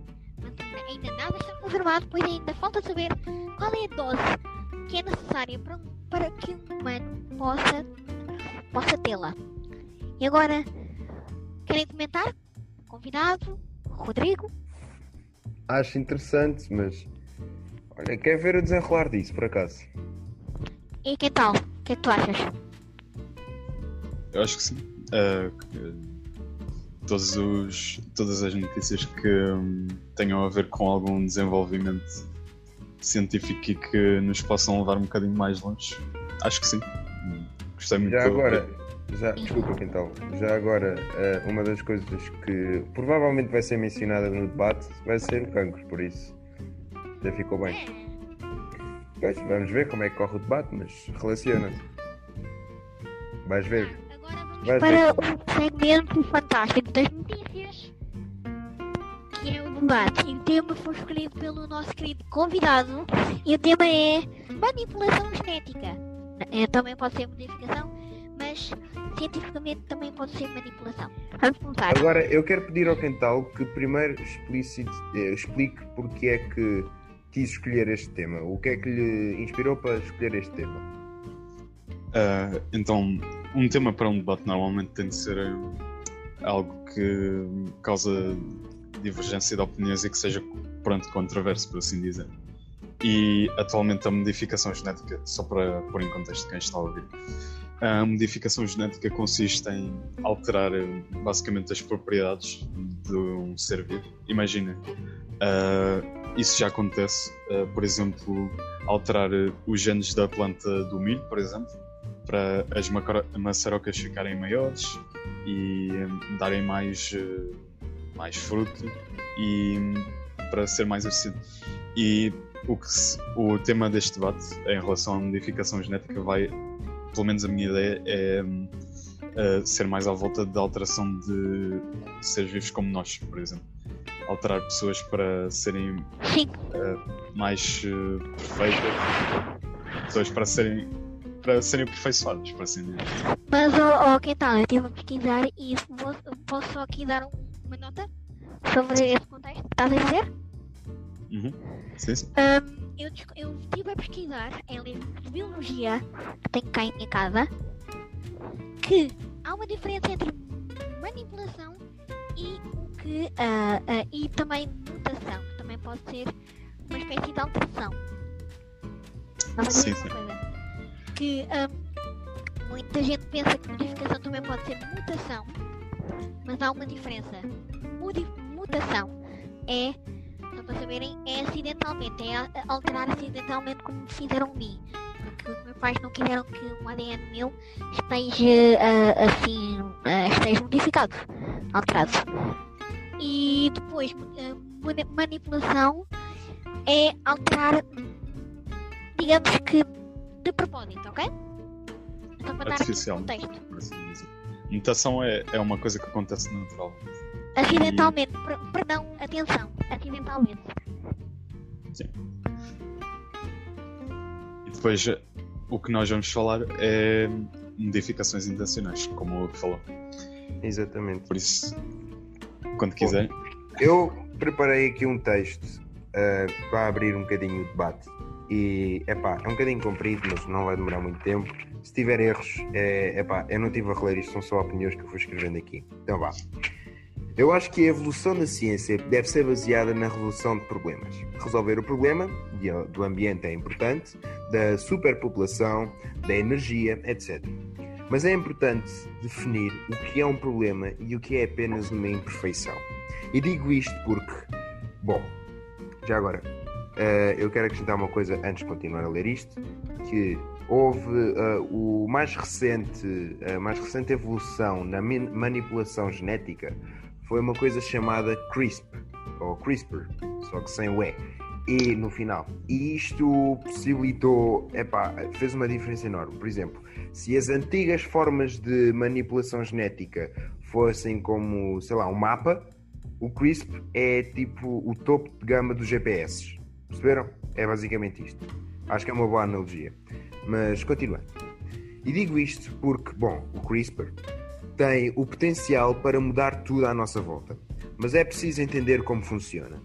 Basicamente, quando uma bactéria sobrevive a um ataque de um vírus, ela guarda o ADN desse vírus num arquivo de ADN chamado CRISPR, que depois cria uma proteína que se chama, eh, eu não sei bem pronunciar isto, é Cas9 ou CAS9, é assim que se escreve, pelo menos. ela, quando o vírus volta a atacar, encontra o, DN o ADN desse vírus e identifica-o e corta-o, tornando inútil. Ou seja, o vírus fica sem efeito na bactéria. Ora bem, isto leva a múltiplas opções incríveis que podem identificar muito mais facilmente, por exemplo, células de cancro, podendo vir até a ser uma causa, uma, uma causa, uma cura para tal. O problema é que tanto podemos fazer isto, como alguém que considere que tenha uma imperfeiçãozinha no corpo, como por exemplo uma pessoa que se acha burra, pode fazer modificações para ser mais inteligente, ou alterar os nossos organismos para podermos comer porcaria à vontade e ficar sempre numa condição física perfeita. É claro que uma pessoa sozinha não consegue fazer isto, mas tem de ser. É, é, pode vir a ser possível, entende? Não é uma coisa assim tão impensável. Se as coisas começarem a ir por aí, o conceito de ser único deixa de existir. Hoje em dia já temos todas as mentes tão parecidas, umas às outras, as formas de pensar, que é uma das coisas que mais nos difere nas pequenas coisas, das pequenas formas de pensar, que podemos ainda ser um bocadinho diferentes uns dos outros, é o nosso aspecto, porque leva o nosso aspecto e os nossos problemas de, de corpo, não de cabeça, mas por exemplo, sei lá, uma doença qualquer que tenhamos ou qualquer coisa assim, leva a vivências diferentes. Por isso nós podemos ter perspectivas diferentes de cada um, para cada um. Agora, para além disso, com o CRISPR é possível acabar com a velhice. E agora isto é um ponto interessante para, para se falar. Quer dizer, se vocês pensarem, a promessa de, da morte é uma das coisas que mais nos define como nós somos. Todos queremos algo e tentamos lutar por isso com um tempo contado, antes de morrer, toda a gente quer alguma coisa. E toda a gente tem aquela frase de antes de morrer eu quero fazer isto e assado e isso tudo. E ainda hoje no podcast falámos de como as pessoas uh, preferem passar a vida. Mas, por exemplo, quem tal disse que há certas pessoas que preferem viver o dia como se fosse o último, uh, todos os dias da sua vida, assim, e há outras que preferem passar a vida inteira a trabalhar para um certo objetivo. E isso, tudo bem, não vamos discutir isso agora, mas o problema está aí. É, nós só pensamos dessas formas porque sabemos que temos um fim. E hum, o CRISP tem o potencial para acabar com isso tudo. E o problema está aí. Ele consegue ser algo belo, e tal como Aristóteles disse, o belo está no meio termo. Nós podemos ter o, a capacidade de curar cancro, como se fosse lá uma constipação, mas também temos a capacidade de tornar toda a gente igual e temos a capacidade de toda a gente querer alto, moreno, musculado, blá blá blá, ou alto, loiro, não sei o quê, não sei o que mais. E de não haver limites para isso. E toda a gente vai, pode ser igual. E isso é um mundo, sinceramente, onde eu não quero viver. E principalmente um mundo em que não haja velhice, acho que é completamente triste. Porque, uma de, lá está, uma das coisas que mais nos define é a morte. E é importante termos a morte. E por fim, quero acabar com a pergunta que é porque é que é correto não deixar alguém morrer de sida, mas é, é correto deixar alguém morrer de velhice? E acho que isto se relaciona imenso com a manipulação genética e claro. a pergunta que eu vos deixo. Agora, eu só comentando aquilo que falaste em relação a um mundo sem velhice. A razão para a morte nos dar sentido nas nossas vidas, e na minha opinião funciona assim, é nós termos aquele fim, aquele prazo, e nós temos a consciência de que, ah, eu quero fazer isto e fazer aquilo, e experienciar isto e experienciar aquilo antes de morrer. E nós todos acabamos por pensar assim, mais ou menos. Quando as pessoas uh, se vão divertir, sei lá, para um bar ou o que é, estão a aproveitar a vida e porque têm um tempo limitado e tudo mais. E eu acho que, mesmo que a velhice seja eliminada, uh, a morte vai estar sempre presente, porque nós vamos continuar, a, além de continuarmos a ser feitos de carne e osso, isso também pode ser debatível, mas vamos expor isso, vamos continuar a ser feitos de carne e osso. E nós, a certo ponto, vamos despertar da vida, porque, pronto, pode parecer uma realidade um bocado esquisita para nós, no momento. Nós ainda temos tanta coisa para fazer, tanto, tantas possibilidades, mas nós, a certo ponto, nós vamos acabar por nos desfartar disto tudo. E acho que nós vamos sempre ter a possibilidade de morrer e acabar com as nossas vidas. Nós vamos chegar a um ponto e dizer: Ah, já não quero viver mais, pronto, acabou. E acho que isso vai ter. Acho que eliminar a velhice também não vai mudar assim tanto a nossa vida. Vai nos dar mais possibilidades. E pronto, não nos vai cortar a vida quando nós vamos menos querer. Quando nós ainda vamos ter coisas para fazer. Por assim dizer. Sim, por um lado até tens razão. Que provavelmente as pessoas iam acabar por se fartar. Mas agora das duas, uma. Quem é que decide esse limite? És tu por, por ti e, e se calhar leva. Posso Claro. estar a exagerar, mas isso pode levar quase a uma perspectiva de suicídio. Que é, eu Isso é vou, muito mau. eu vou deixar. Eu- mas não é o suicídio como nós pensamos nele agora, mas Claro, lá, nós temos a possibilidade de viver para sempre, mas nós, a certo ponto, deixamos ir. Nós podemos, sei lá, claro. desistir, ok, agora posso envelhecer à vontade e assim eu vou chegar a morrer. Mas das duas, uma, ou és tu que tomas esse limite, ou é quem controla essas coisas, por exemplo, o governo ou qualquer coisa assim. Então isso fica um bocado estranho, tipo, qual é que é a idade certa para morrer? Mil anos, 190 anos, se calhar vão se basear em outras coisas. A economia, por exemplo, não sei, dá-me a tua perspectiva sobre isso. Eu? Um dos dois. Eu acho que isso é uma coisa que depende de cada um. Tem que, ser- tem que ser nós, é verdade, eu concordo com o que tal. Ah, se nós queremos pôr um fim à vida, somos nós, não é ninguém, não é o governo, não é. Mas pensa, oh, pensa, pensem lá nisto. Chegas a uma certa idade que pensas, ok, agora estou pronto para envelhecer e para morrer. Exatamente. É estranho, é estranho pensar uma coisa dessas. Como é que tu chegas a uma idade e pensas, viveu uma vida, agora tipo, que razão é que te leva a pensar nisso? Chegou à altura, não tenho mais ninguém, mas as Pode outras ter- pessoas estão todas vivas. Claro. É É, isso que faz confusão. Tipo, eu não Ah, entendo. é, faz bastante mesmo, também eu faço muita confusão. Eu concordo com toda a gente, isto, mas por um fim à vida é um bocadinho estranho, é um bocadinho. Quando estamos sozinhos, eh, aliás, pensamos que nós estamos sozinhos, depois temos mais pessoas. E, não, Não, e mas, essas Hugo, a questão é essa. A opção com isto, a opção de estar sozinho não está na mesa. Nós Claro. nunca ficamos mesmo sozinhos. temos percebes? pessoas, nós é que nós é que não queremos estar com as pessoas. No máximo do máximo, tipo, é- lá está, é muito estranho. Tu, para pôres um limite por ti, é estranho.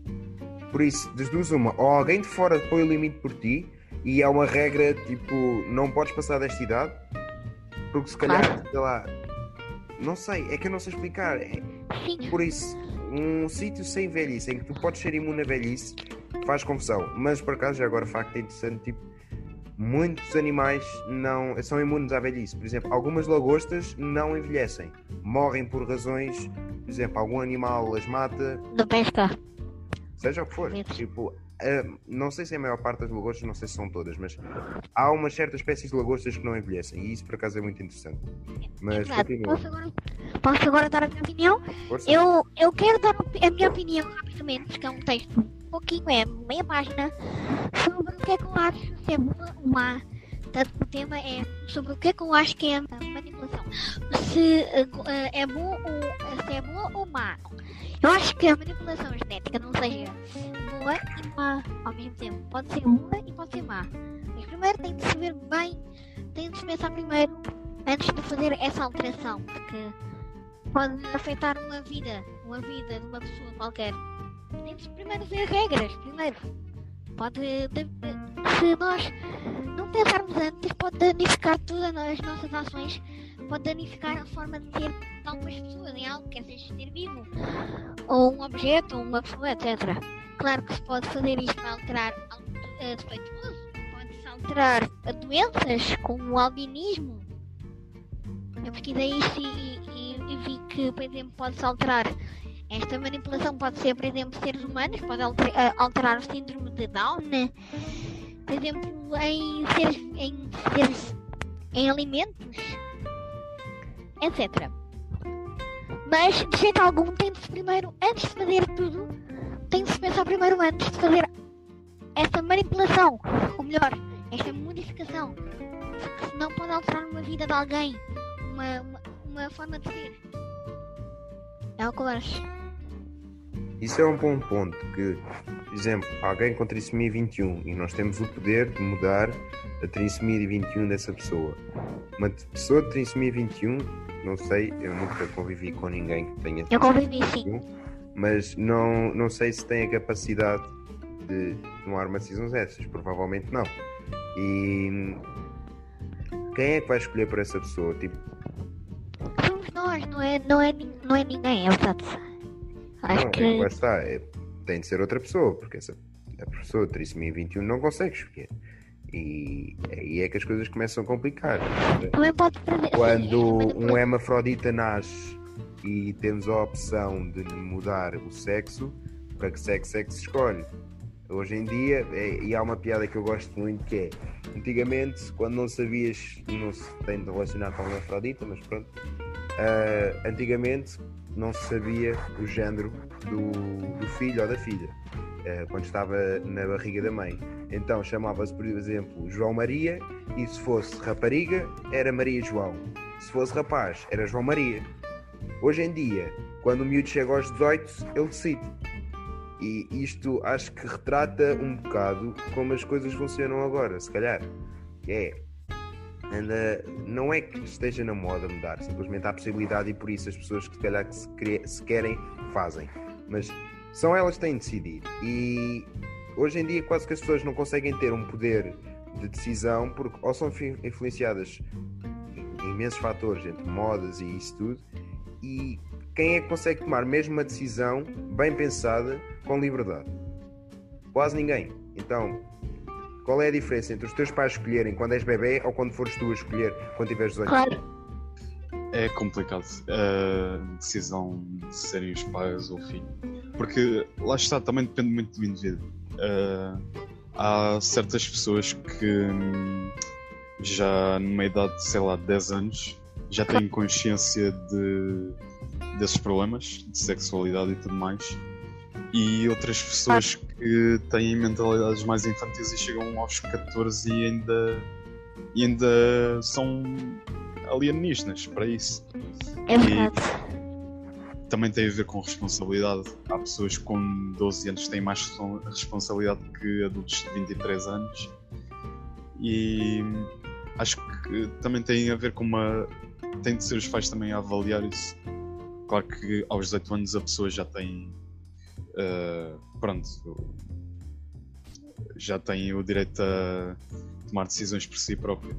Mas acaba por ser um problema que nós ainda hoje temos. Que, por exemplo, na escola, nós eh, até ao nono ano somos forçados a ter um conjunto de disciplinas. De, temos eh, educação visual, temos matemática, temos português, temos línguas.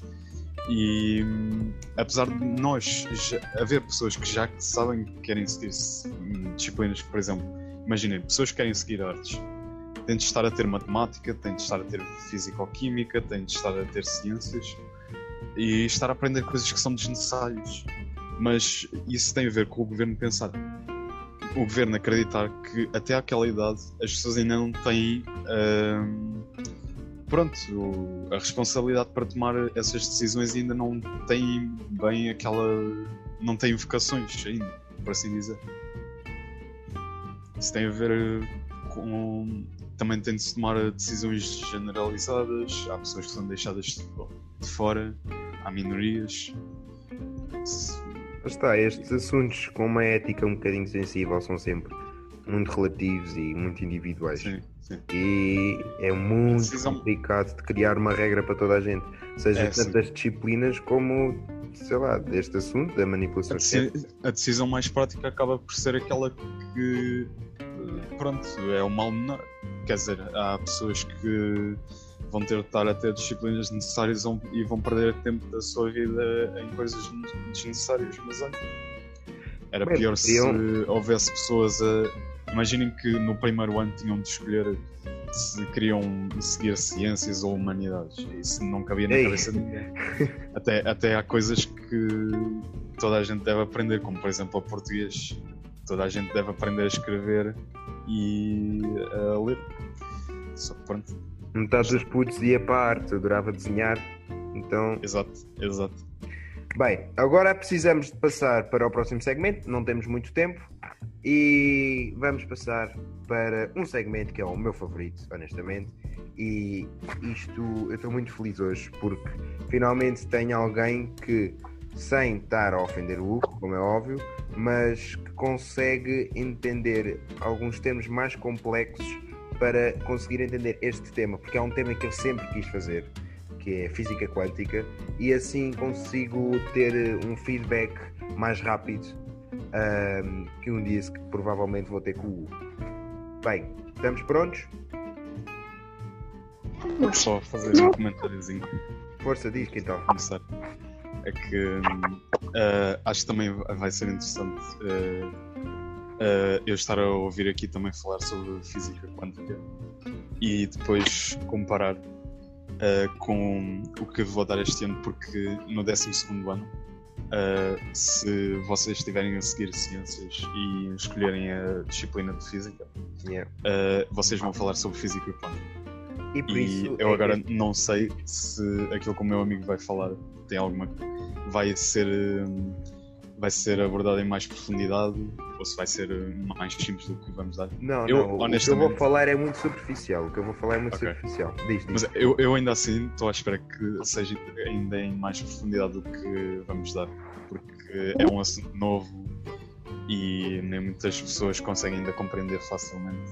Por isso, quem estiver a ouvir e hum, não conseguir compreender alguma coisa, não se preocupem. Ah, aliás, diz que não há ninguém que perceba de física quântica completamente, porque é um assunto, uma disciplina tão tão complexa, tão estranha, por assim dizer.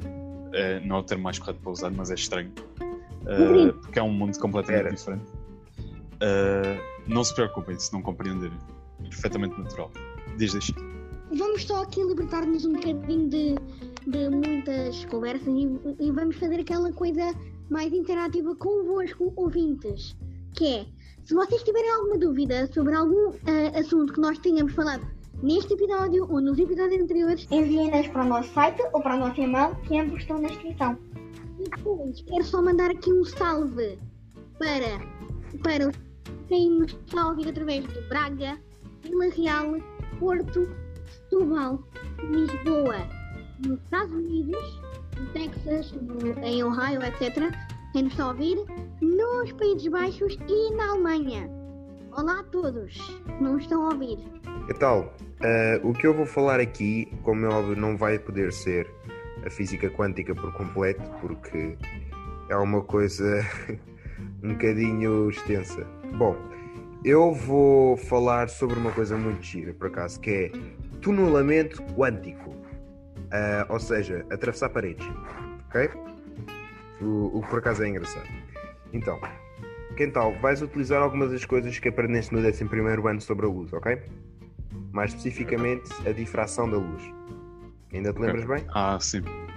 Aquela história de, de quando a luz atravessava um buraco com comprimento na ordem de grandeza e ocorria a difusão. Não sei se é a difusão que se chama. Aquele fenómeno em que. Sim, sim, difração. Pronto, isso. E tu lembras-te de uma experiência que fizemos que era, que era suposto fazer, não, provavelmente fizeste, como é óbvio, que aquilo estava estipulado lá no, no regulamento, que era hum, com uma rede de difração em que tu vias vários pontos de- Sim, sim. no fim. Era isso que eu estava a falar. Sim, E lembras-te porque é que acontecia? Aquilo basicamente É. as ondas passavam pela rede, a onda, o laser, passava pela rede de difração e Uhum. havia várias ondas que passavam por vários buracos, né? Ou uma onda que passava por vários buracos. E o que é que acontecia? E Aquilo. Era- por- tinha a ver com as zonas de interferência, certo? Exatamente. Que havia zonas que se anulavam e zonas que se. Que, vá, é como se ampliassem a onda. Então por isso é que víamos vários pontos. Lembras-te? Uhum. Sim, Pronto. sim. Ótimo. Então, nós vamos utilizar isso mais à frente. Então, como é que começamos com a física quântica? Para perceber qualquer coisa na física quântica, é preciso ah, saber ah, o que é uma partícula e o que é que é uma onda. Vamos imaginar uma partícula como se fosse uma pequena bolinha, ok? E Perdão. E as ondas? Vamos imaginar como se fosse aquelas ondas seno das aulas de matemática. Aquelas ondas que escrevemos nas aulas de matemática. Percebes? Uhum. Pronto. Até agora tudo bem. E então, uma onda, esquecendo agora a parte do seno, que já vamos utilizar mais à frente. Uma onda, o que é que faz? Ah, se tu atirares uma pedra para um lado, a onda propaga-se em todas as direções, certo? Certo. É, é óbvio. E se tu tirares uma bola, pequena, grande, tanto faz, para um sítio, ela vai para o sítio onde tu atiraste. Isso é óbvio, certo? Bom, Sim, sim. É, é óbvio, nem precisam responder, né?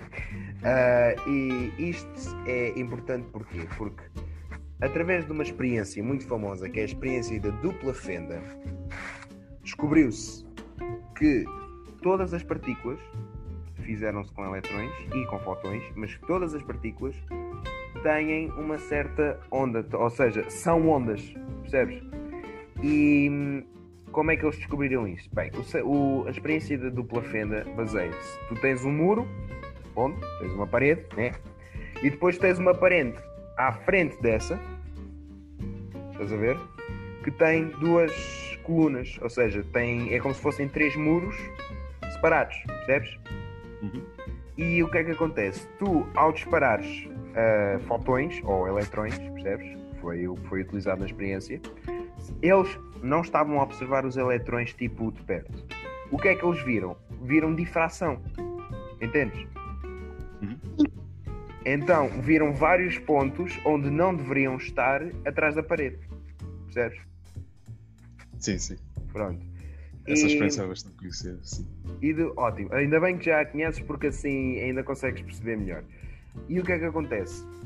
Basicamente, eles tentaram ver os eletrões barra fotões, que não são a mesma coisa, mas utilizaram os dois para a experiência, de perto. E o que é que aconteceu? Uma coisa muito estranha. Aquilo começou a funcionar de forma diferente. Começou a funcionar como se fosse uma partícula. Então, da primeiro resultado, vamos chamar-lhe resultado A.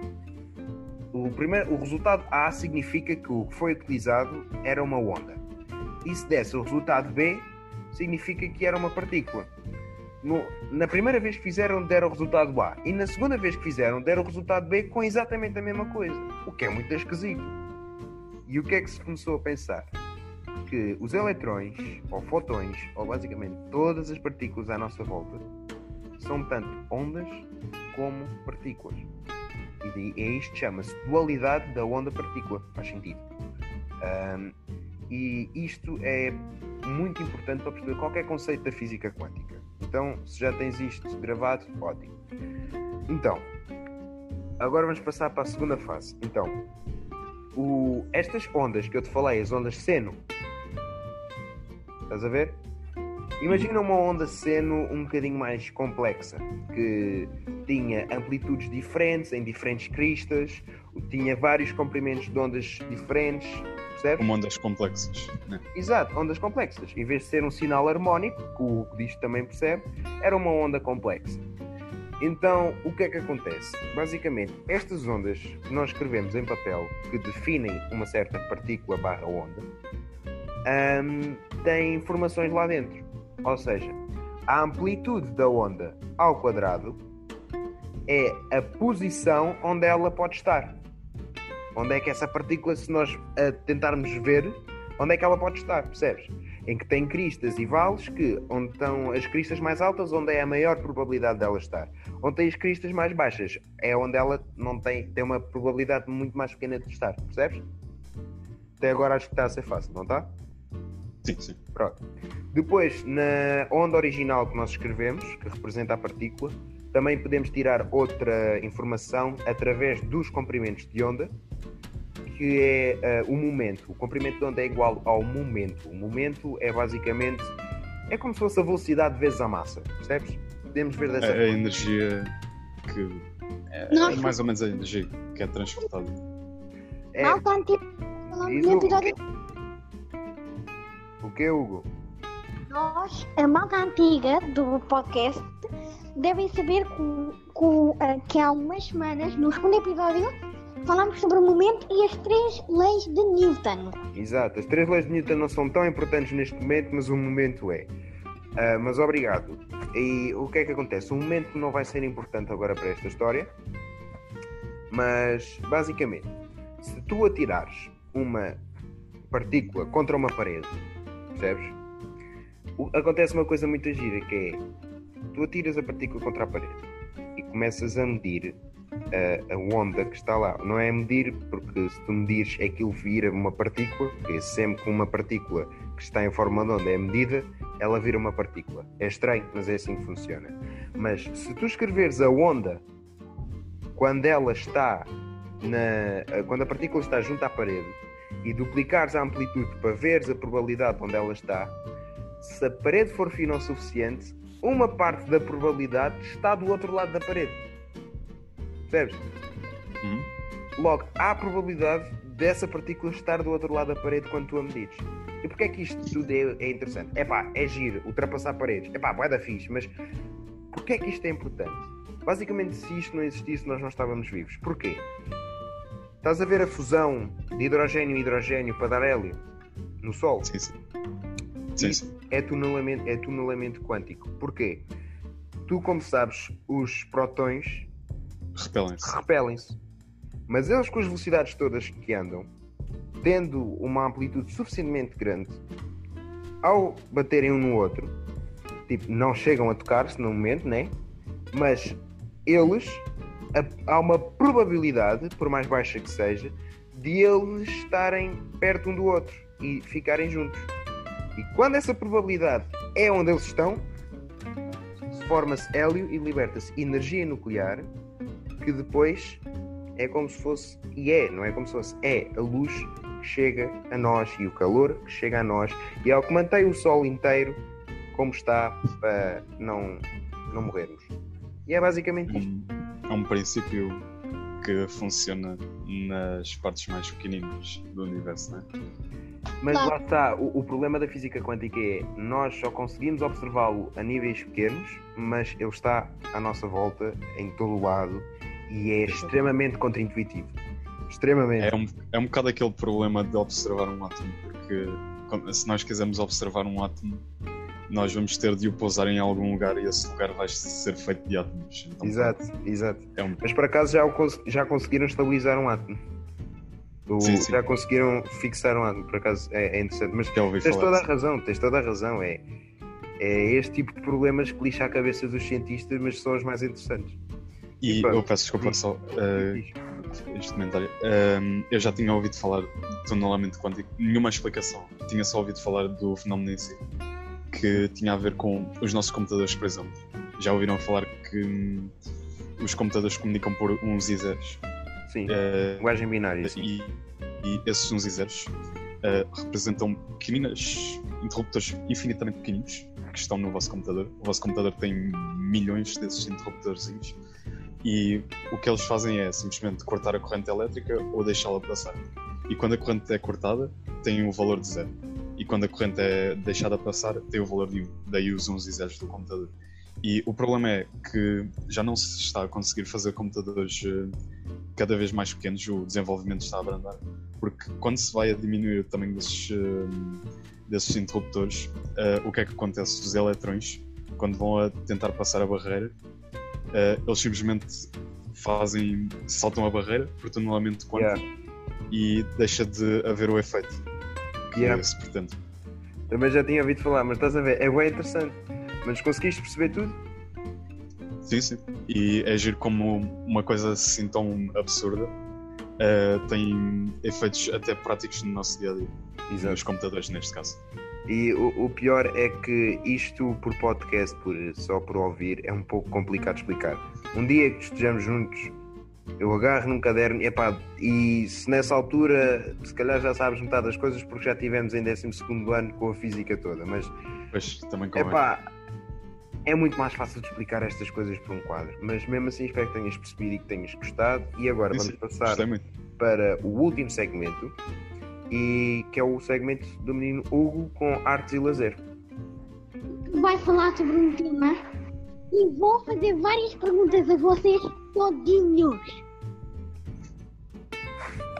Força, Força. Sejam bem-vindos ao terceiro episódio das Artes e Lazer. E nestes próximos oito episódios iremos falar sobre o património português, que tanto nos traz tanta felicidade às nossas casas. O título destes episódios é Património de Portugal, Natural e Monumental. Desliga o microfone, tio. Desculpa. Continuando.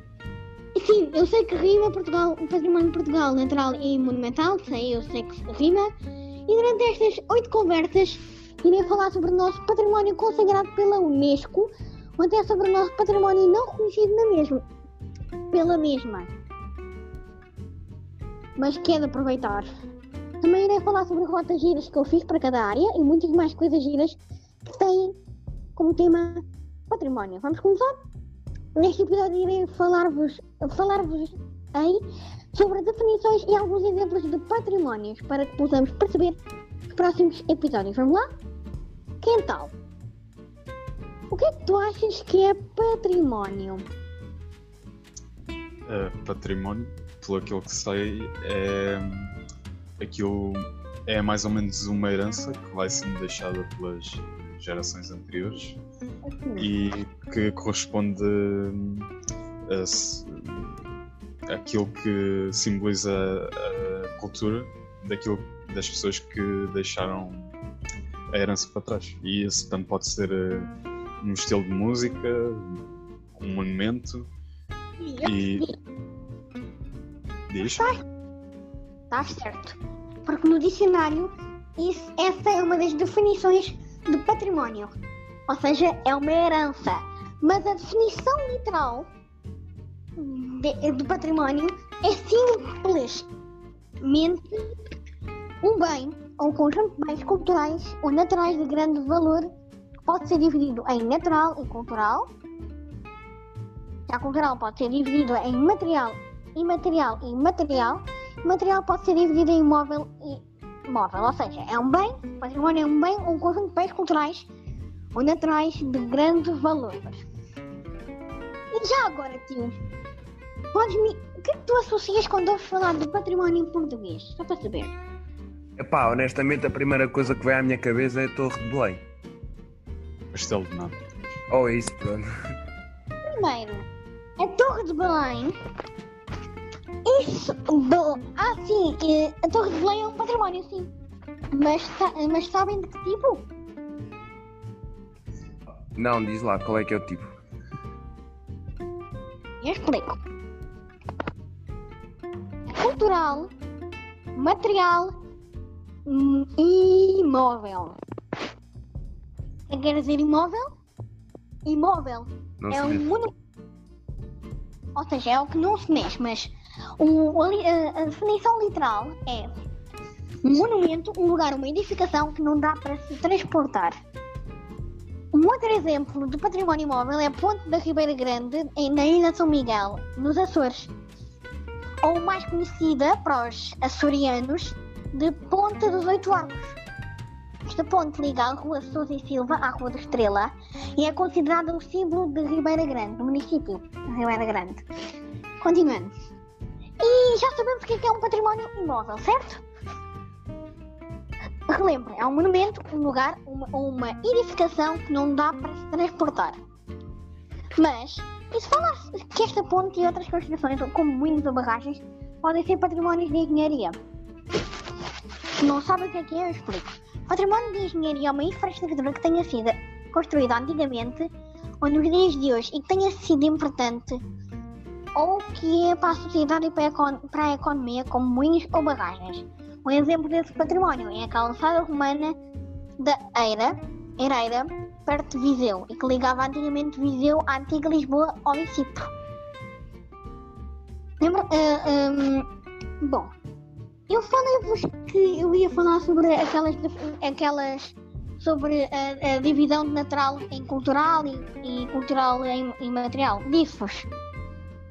Uh, sim, sim. Uh, falaste logo no início. Falei que ia dizer depois, certo? Ou não? Uh, sim, sim. Sim, continua assim. Ah, eu vou explicar o que é, que é as divisões do património. É porque o património é um esquema, naturalmente. os, eh, muita gente já deu património em EV, qui- no quinto e no sexto, aliás, no sexto ano. Toda a gente já deu, etc. Mas, eu volto a dizer, porque o património eh, para, os para as pessoas que investigam património eh, divide-se em esquemas e, e- e o esquema é simples.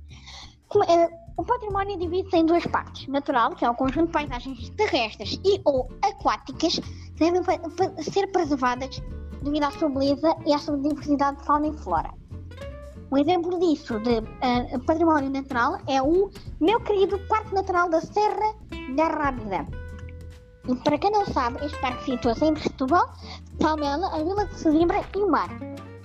Este parque foi criado em 76 e até agora encanta as pessoas que lá vão por causa da sua linda vista panorâmica, muito repousante e pela sua variedade de espécies de fauna e flora. Depois também temos outro tipo de património cultural, que é um conjunto de tradições materiais e imateriais que se divide, que se divide em duas partes, imateriais e materiais. Imateriais são, e passo a citar o Decreto-Lei 107-2001, de 8 de setembro, como são todos os bens que, sendo testemunhos com valor de ci- de civilização ou de cultura portadores de interesse cultural relevante, devam ser de especial proteção e valorização. Ou seja, os patrimónios imateriais são conjuntos de bens de interesse cultural que têm testemunhos de gerações passadas. Temos o exemplo do nosso querido fado. When I want to be a sun. Sim, eu vou pôr um bocadinho de fado na música final. Ou se, eh, sim, o fado é um exemplo de património imaterial. Património eh, e é património material considerado pela Unesco. Por, eh, porque é que ele é imaterial? Pois é uma tradição que vem de geração em geração. A tal como o canto alentejano é um património imaterial. Já património material é um monumento, lugar ou uma edificação que existe e que tem elementos materiais, como por exemplo o Galdo de Barcelos, que é material. E para terminar o esquema, pode dizer que o património material também se divide em duas partes. Móvel, que é aquilo que é fácil de se transportar, ou seja, por exemplo, o, o próprio Galdo de Barcelos, e imóvel, que não se transporta. Ó, exemplo, Palácio e Convento Mafra, que no ano passado foi considerado pela Unesco, o palácio, a tapada, etc. Tudo que ronda aquela área criada eh, por Dom João V. Depois também temos os restantes, faltam três patrimónios para apresentar. Só falta três patrimónios que têm muito a ver com a história de Portugal, um tema fantástico que eu adoro saber sobre a história. E esses são os patrimónios religiosos, civis e militares. Cada património destes três tipos tem que ser visitados, pois assim continuamos a pre- preservar a nossa história. Falemos do primeiro, o religioso. Património religioso, como diz o nome, pode ter a ver com religião. Tem a ver com religião, mas o que é que é esse tipo de património? Esse tipo são as igrejas, locais de culto ou outros patrimónios de origem religiosa. O, o Senhor da Pedra, em Vila Nova de Gaia, é um, é um excelente exemplo, pois lá tem uma ermida. Ela é de forma hexagonal e foi construída em 1864. Se falamos de religião, falta falar sobre ah, falta falar sobre património militar e património civil. Vamos começar com o património civil, que é a parte das habitações. Agora vamos falar sobre as habitações. Daí o nome civil, que caracteriza um determinado sítio. Isso é um termo bastante apro- apropriado para a definição deste tipo de património. Se falarmos nisto, o que é que vem, me vem à cabeça? O Piódão, claro. Piódão é o sítio mais conhecido pelo seu estilo das famosas casas azuis e de xisto. Por, isso, património civil é um lugar com conjuntos arquitetônicos muito diferentes do normal e pode ser um bom destino turístico. E o podcast está a terminar e só falta um, é um tipo, que é o militar. Património militar são castelos ou outras coisas que têm valor militar, militar desde os tempos das conquistas às guerras. Queria saber uma coisa, só há um sítio bom, ah, aliás, só há um sítio bem peculiar nessas coisas, Castro Marim. Castro Marim fica ao pé da Foz do Guadiana e foi sempre exposto ao papel militar que desempenhava. depois das remodelações arquitetónicas, o resto do seu papel militar em defesa do país foi a Fortaleza, a Alcáçova Manuelina, o Castelo Baixo Medieval e algumas plataformas. Estamos a terminar e queremos agradecer ao Quental por ter aceitado o convite. Obrigado por, poder, por me deixarem participar neste projeto. Uh, digo já que gostei bastante de falar convosco e de ajudar uh, também a, a, concretizar este episódio. E pronto, é isso. Obrigado nós pelos produtores, uh, obrigado nós, porque quem convidou foi o Rodrigo. Um, e agora vamos à música final. Antes disso, é quero dizer uma coisa que é pá, como já disse no início deste podcast, o Quental é um grande amigo meu e tencionamos convidar sempre amigos nossos para virem cá, porque isto não é só comentar e não é só falar coisas que planeamos em falar. Acho que às vezes pôr aqui um elemento um bocadinho mais de surpresa, que não sabemos o que é que vai sair daí, é importante. Por exemplo, eu sempre soube que o Quental era alguém que tem uma grande capacidade de, olha, sempre surpreendeu com os assuntos que falava comigo e mesmo assim, mais uma vez, eu consegui surpreender-me com a profundidade e com o sentimento que trouxe, o, com o assunto que ele trouxe aqui. E gostei imenso de ouvir, Quental, por isso, um grande obrigado por teres participado nisto e por trazeres um assunto tão bom. Obrigado.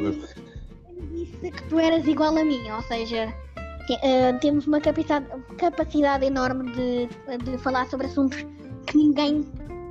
que ninguém. Uh, que ninguém. Não sei explicar, que ninguém é capaz de falar. Também temos não também.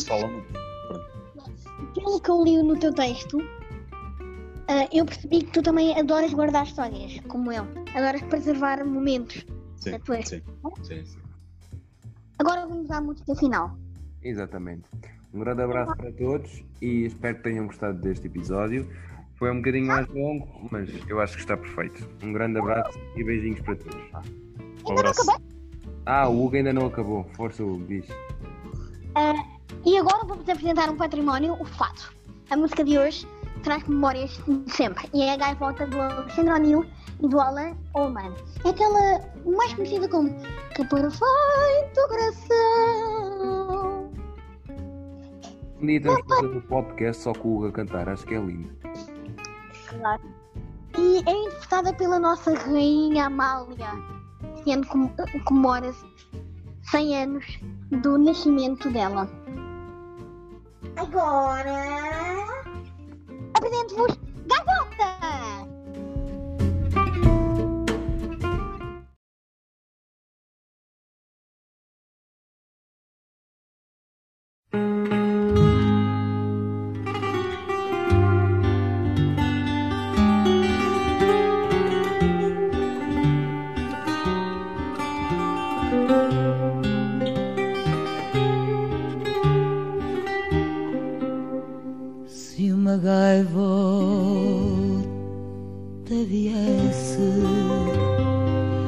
Trazer-me o céu de Lisboa no desenho que fizesse.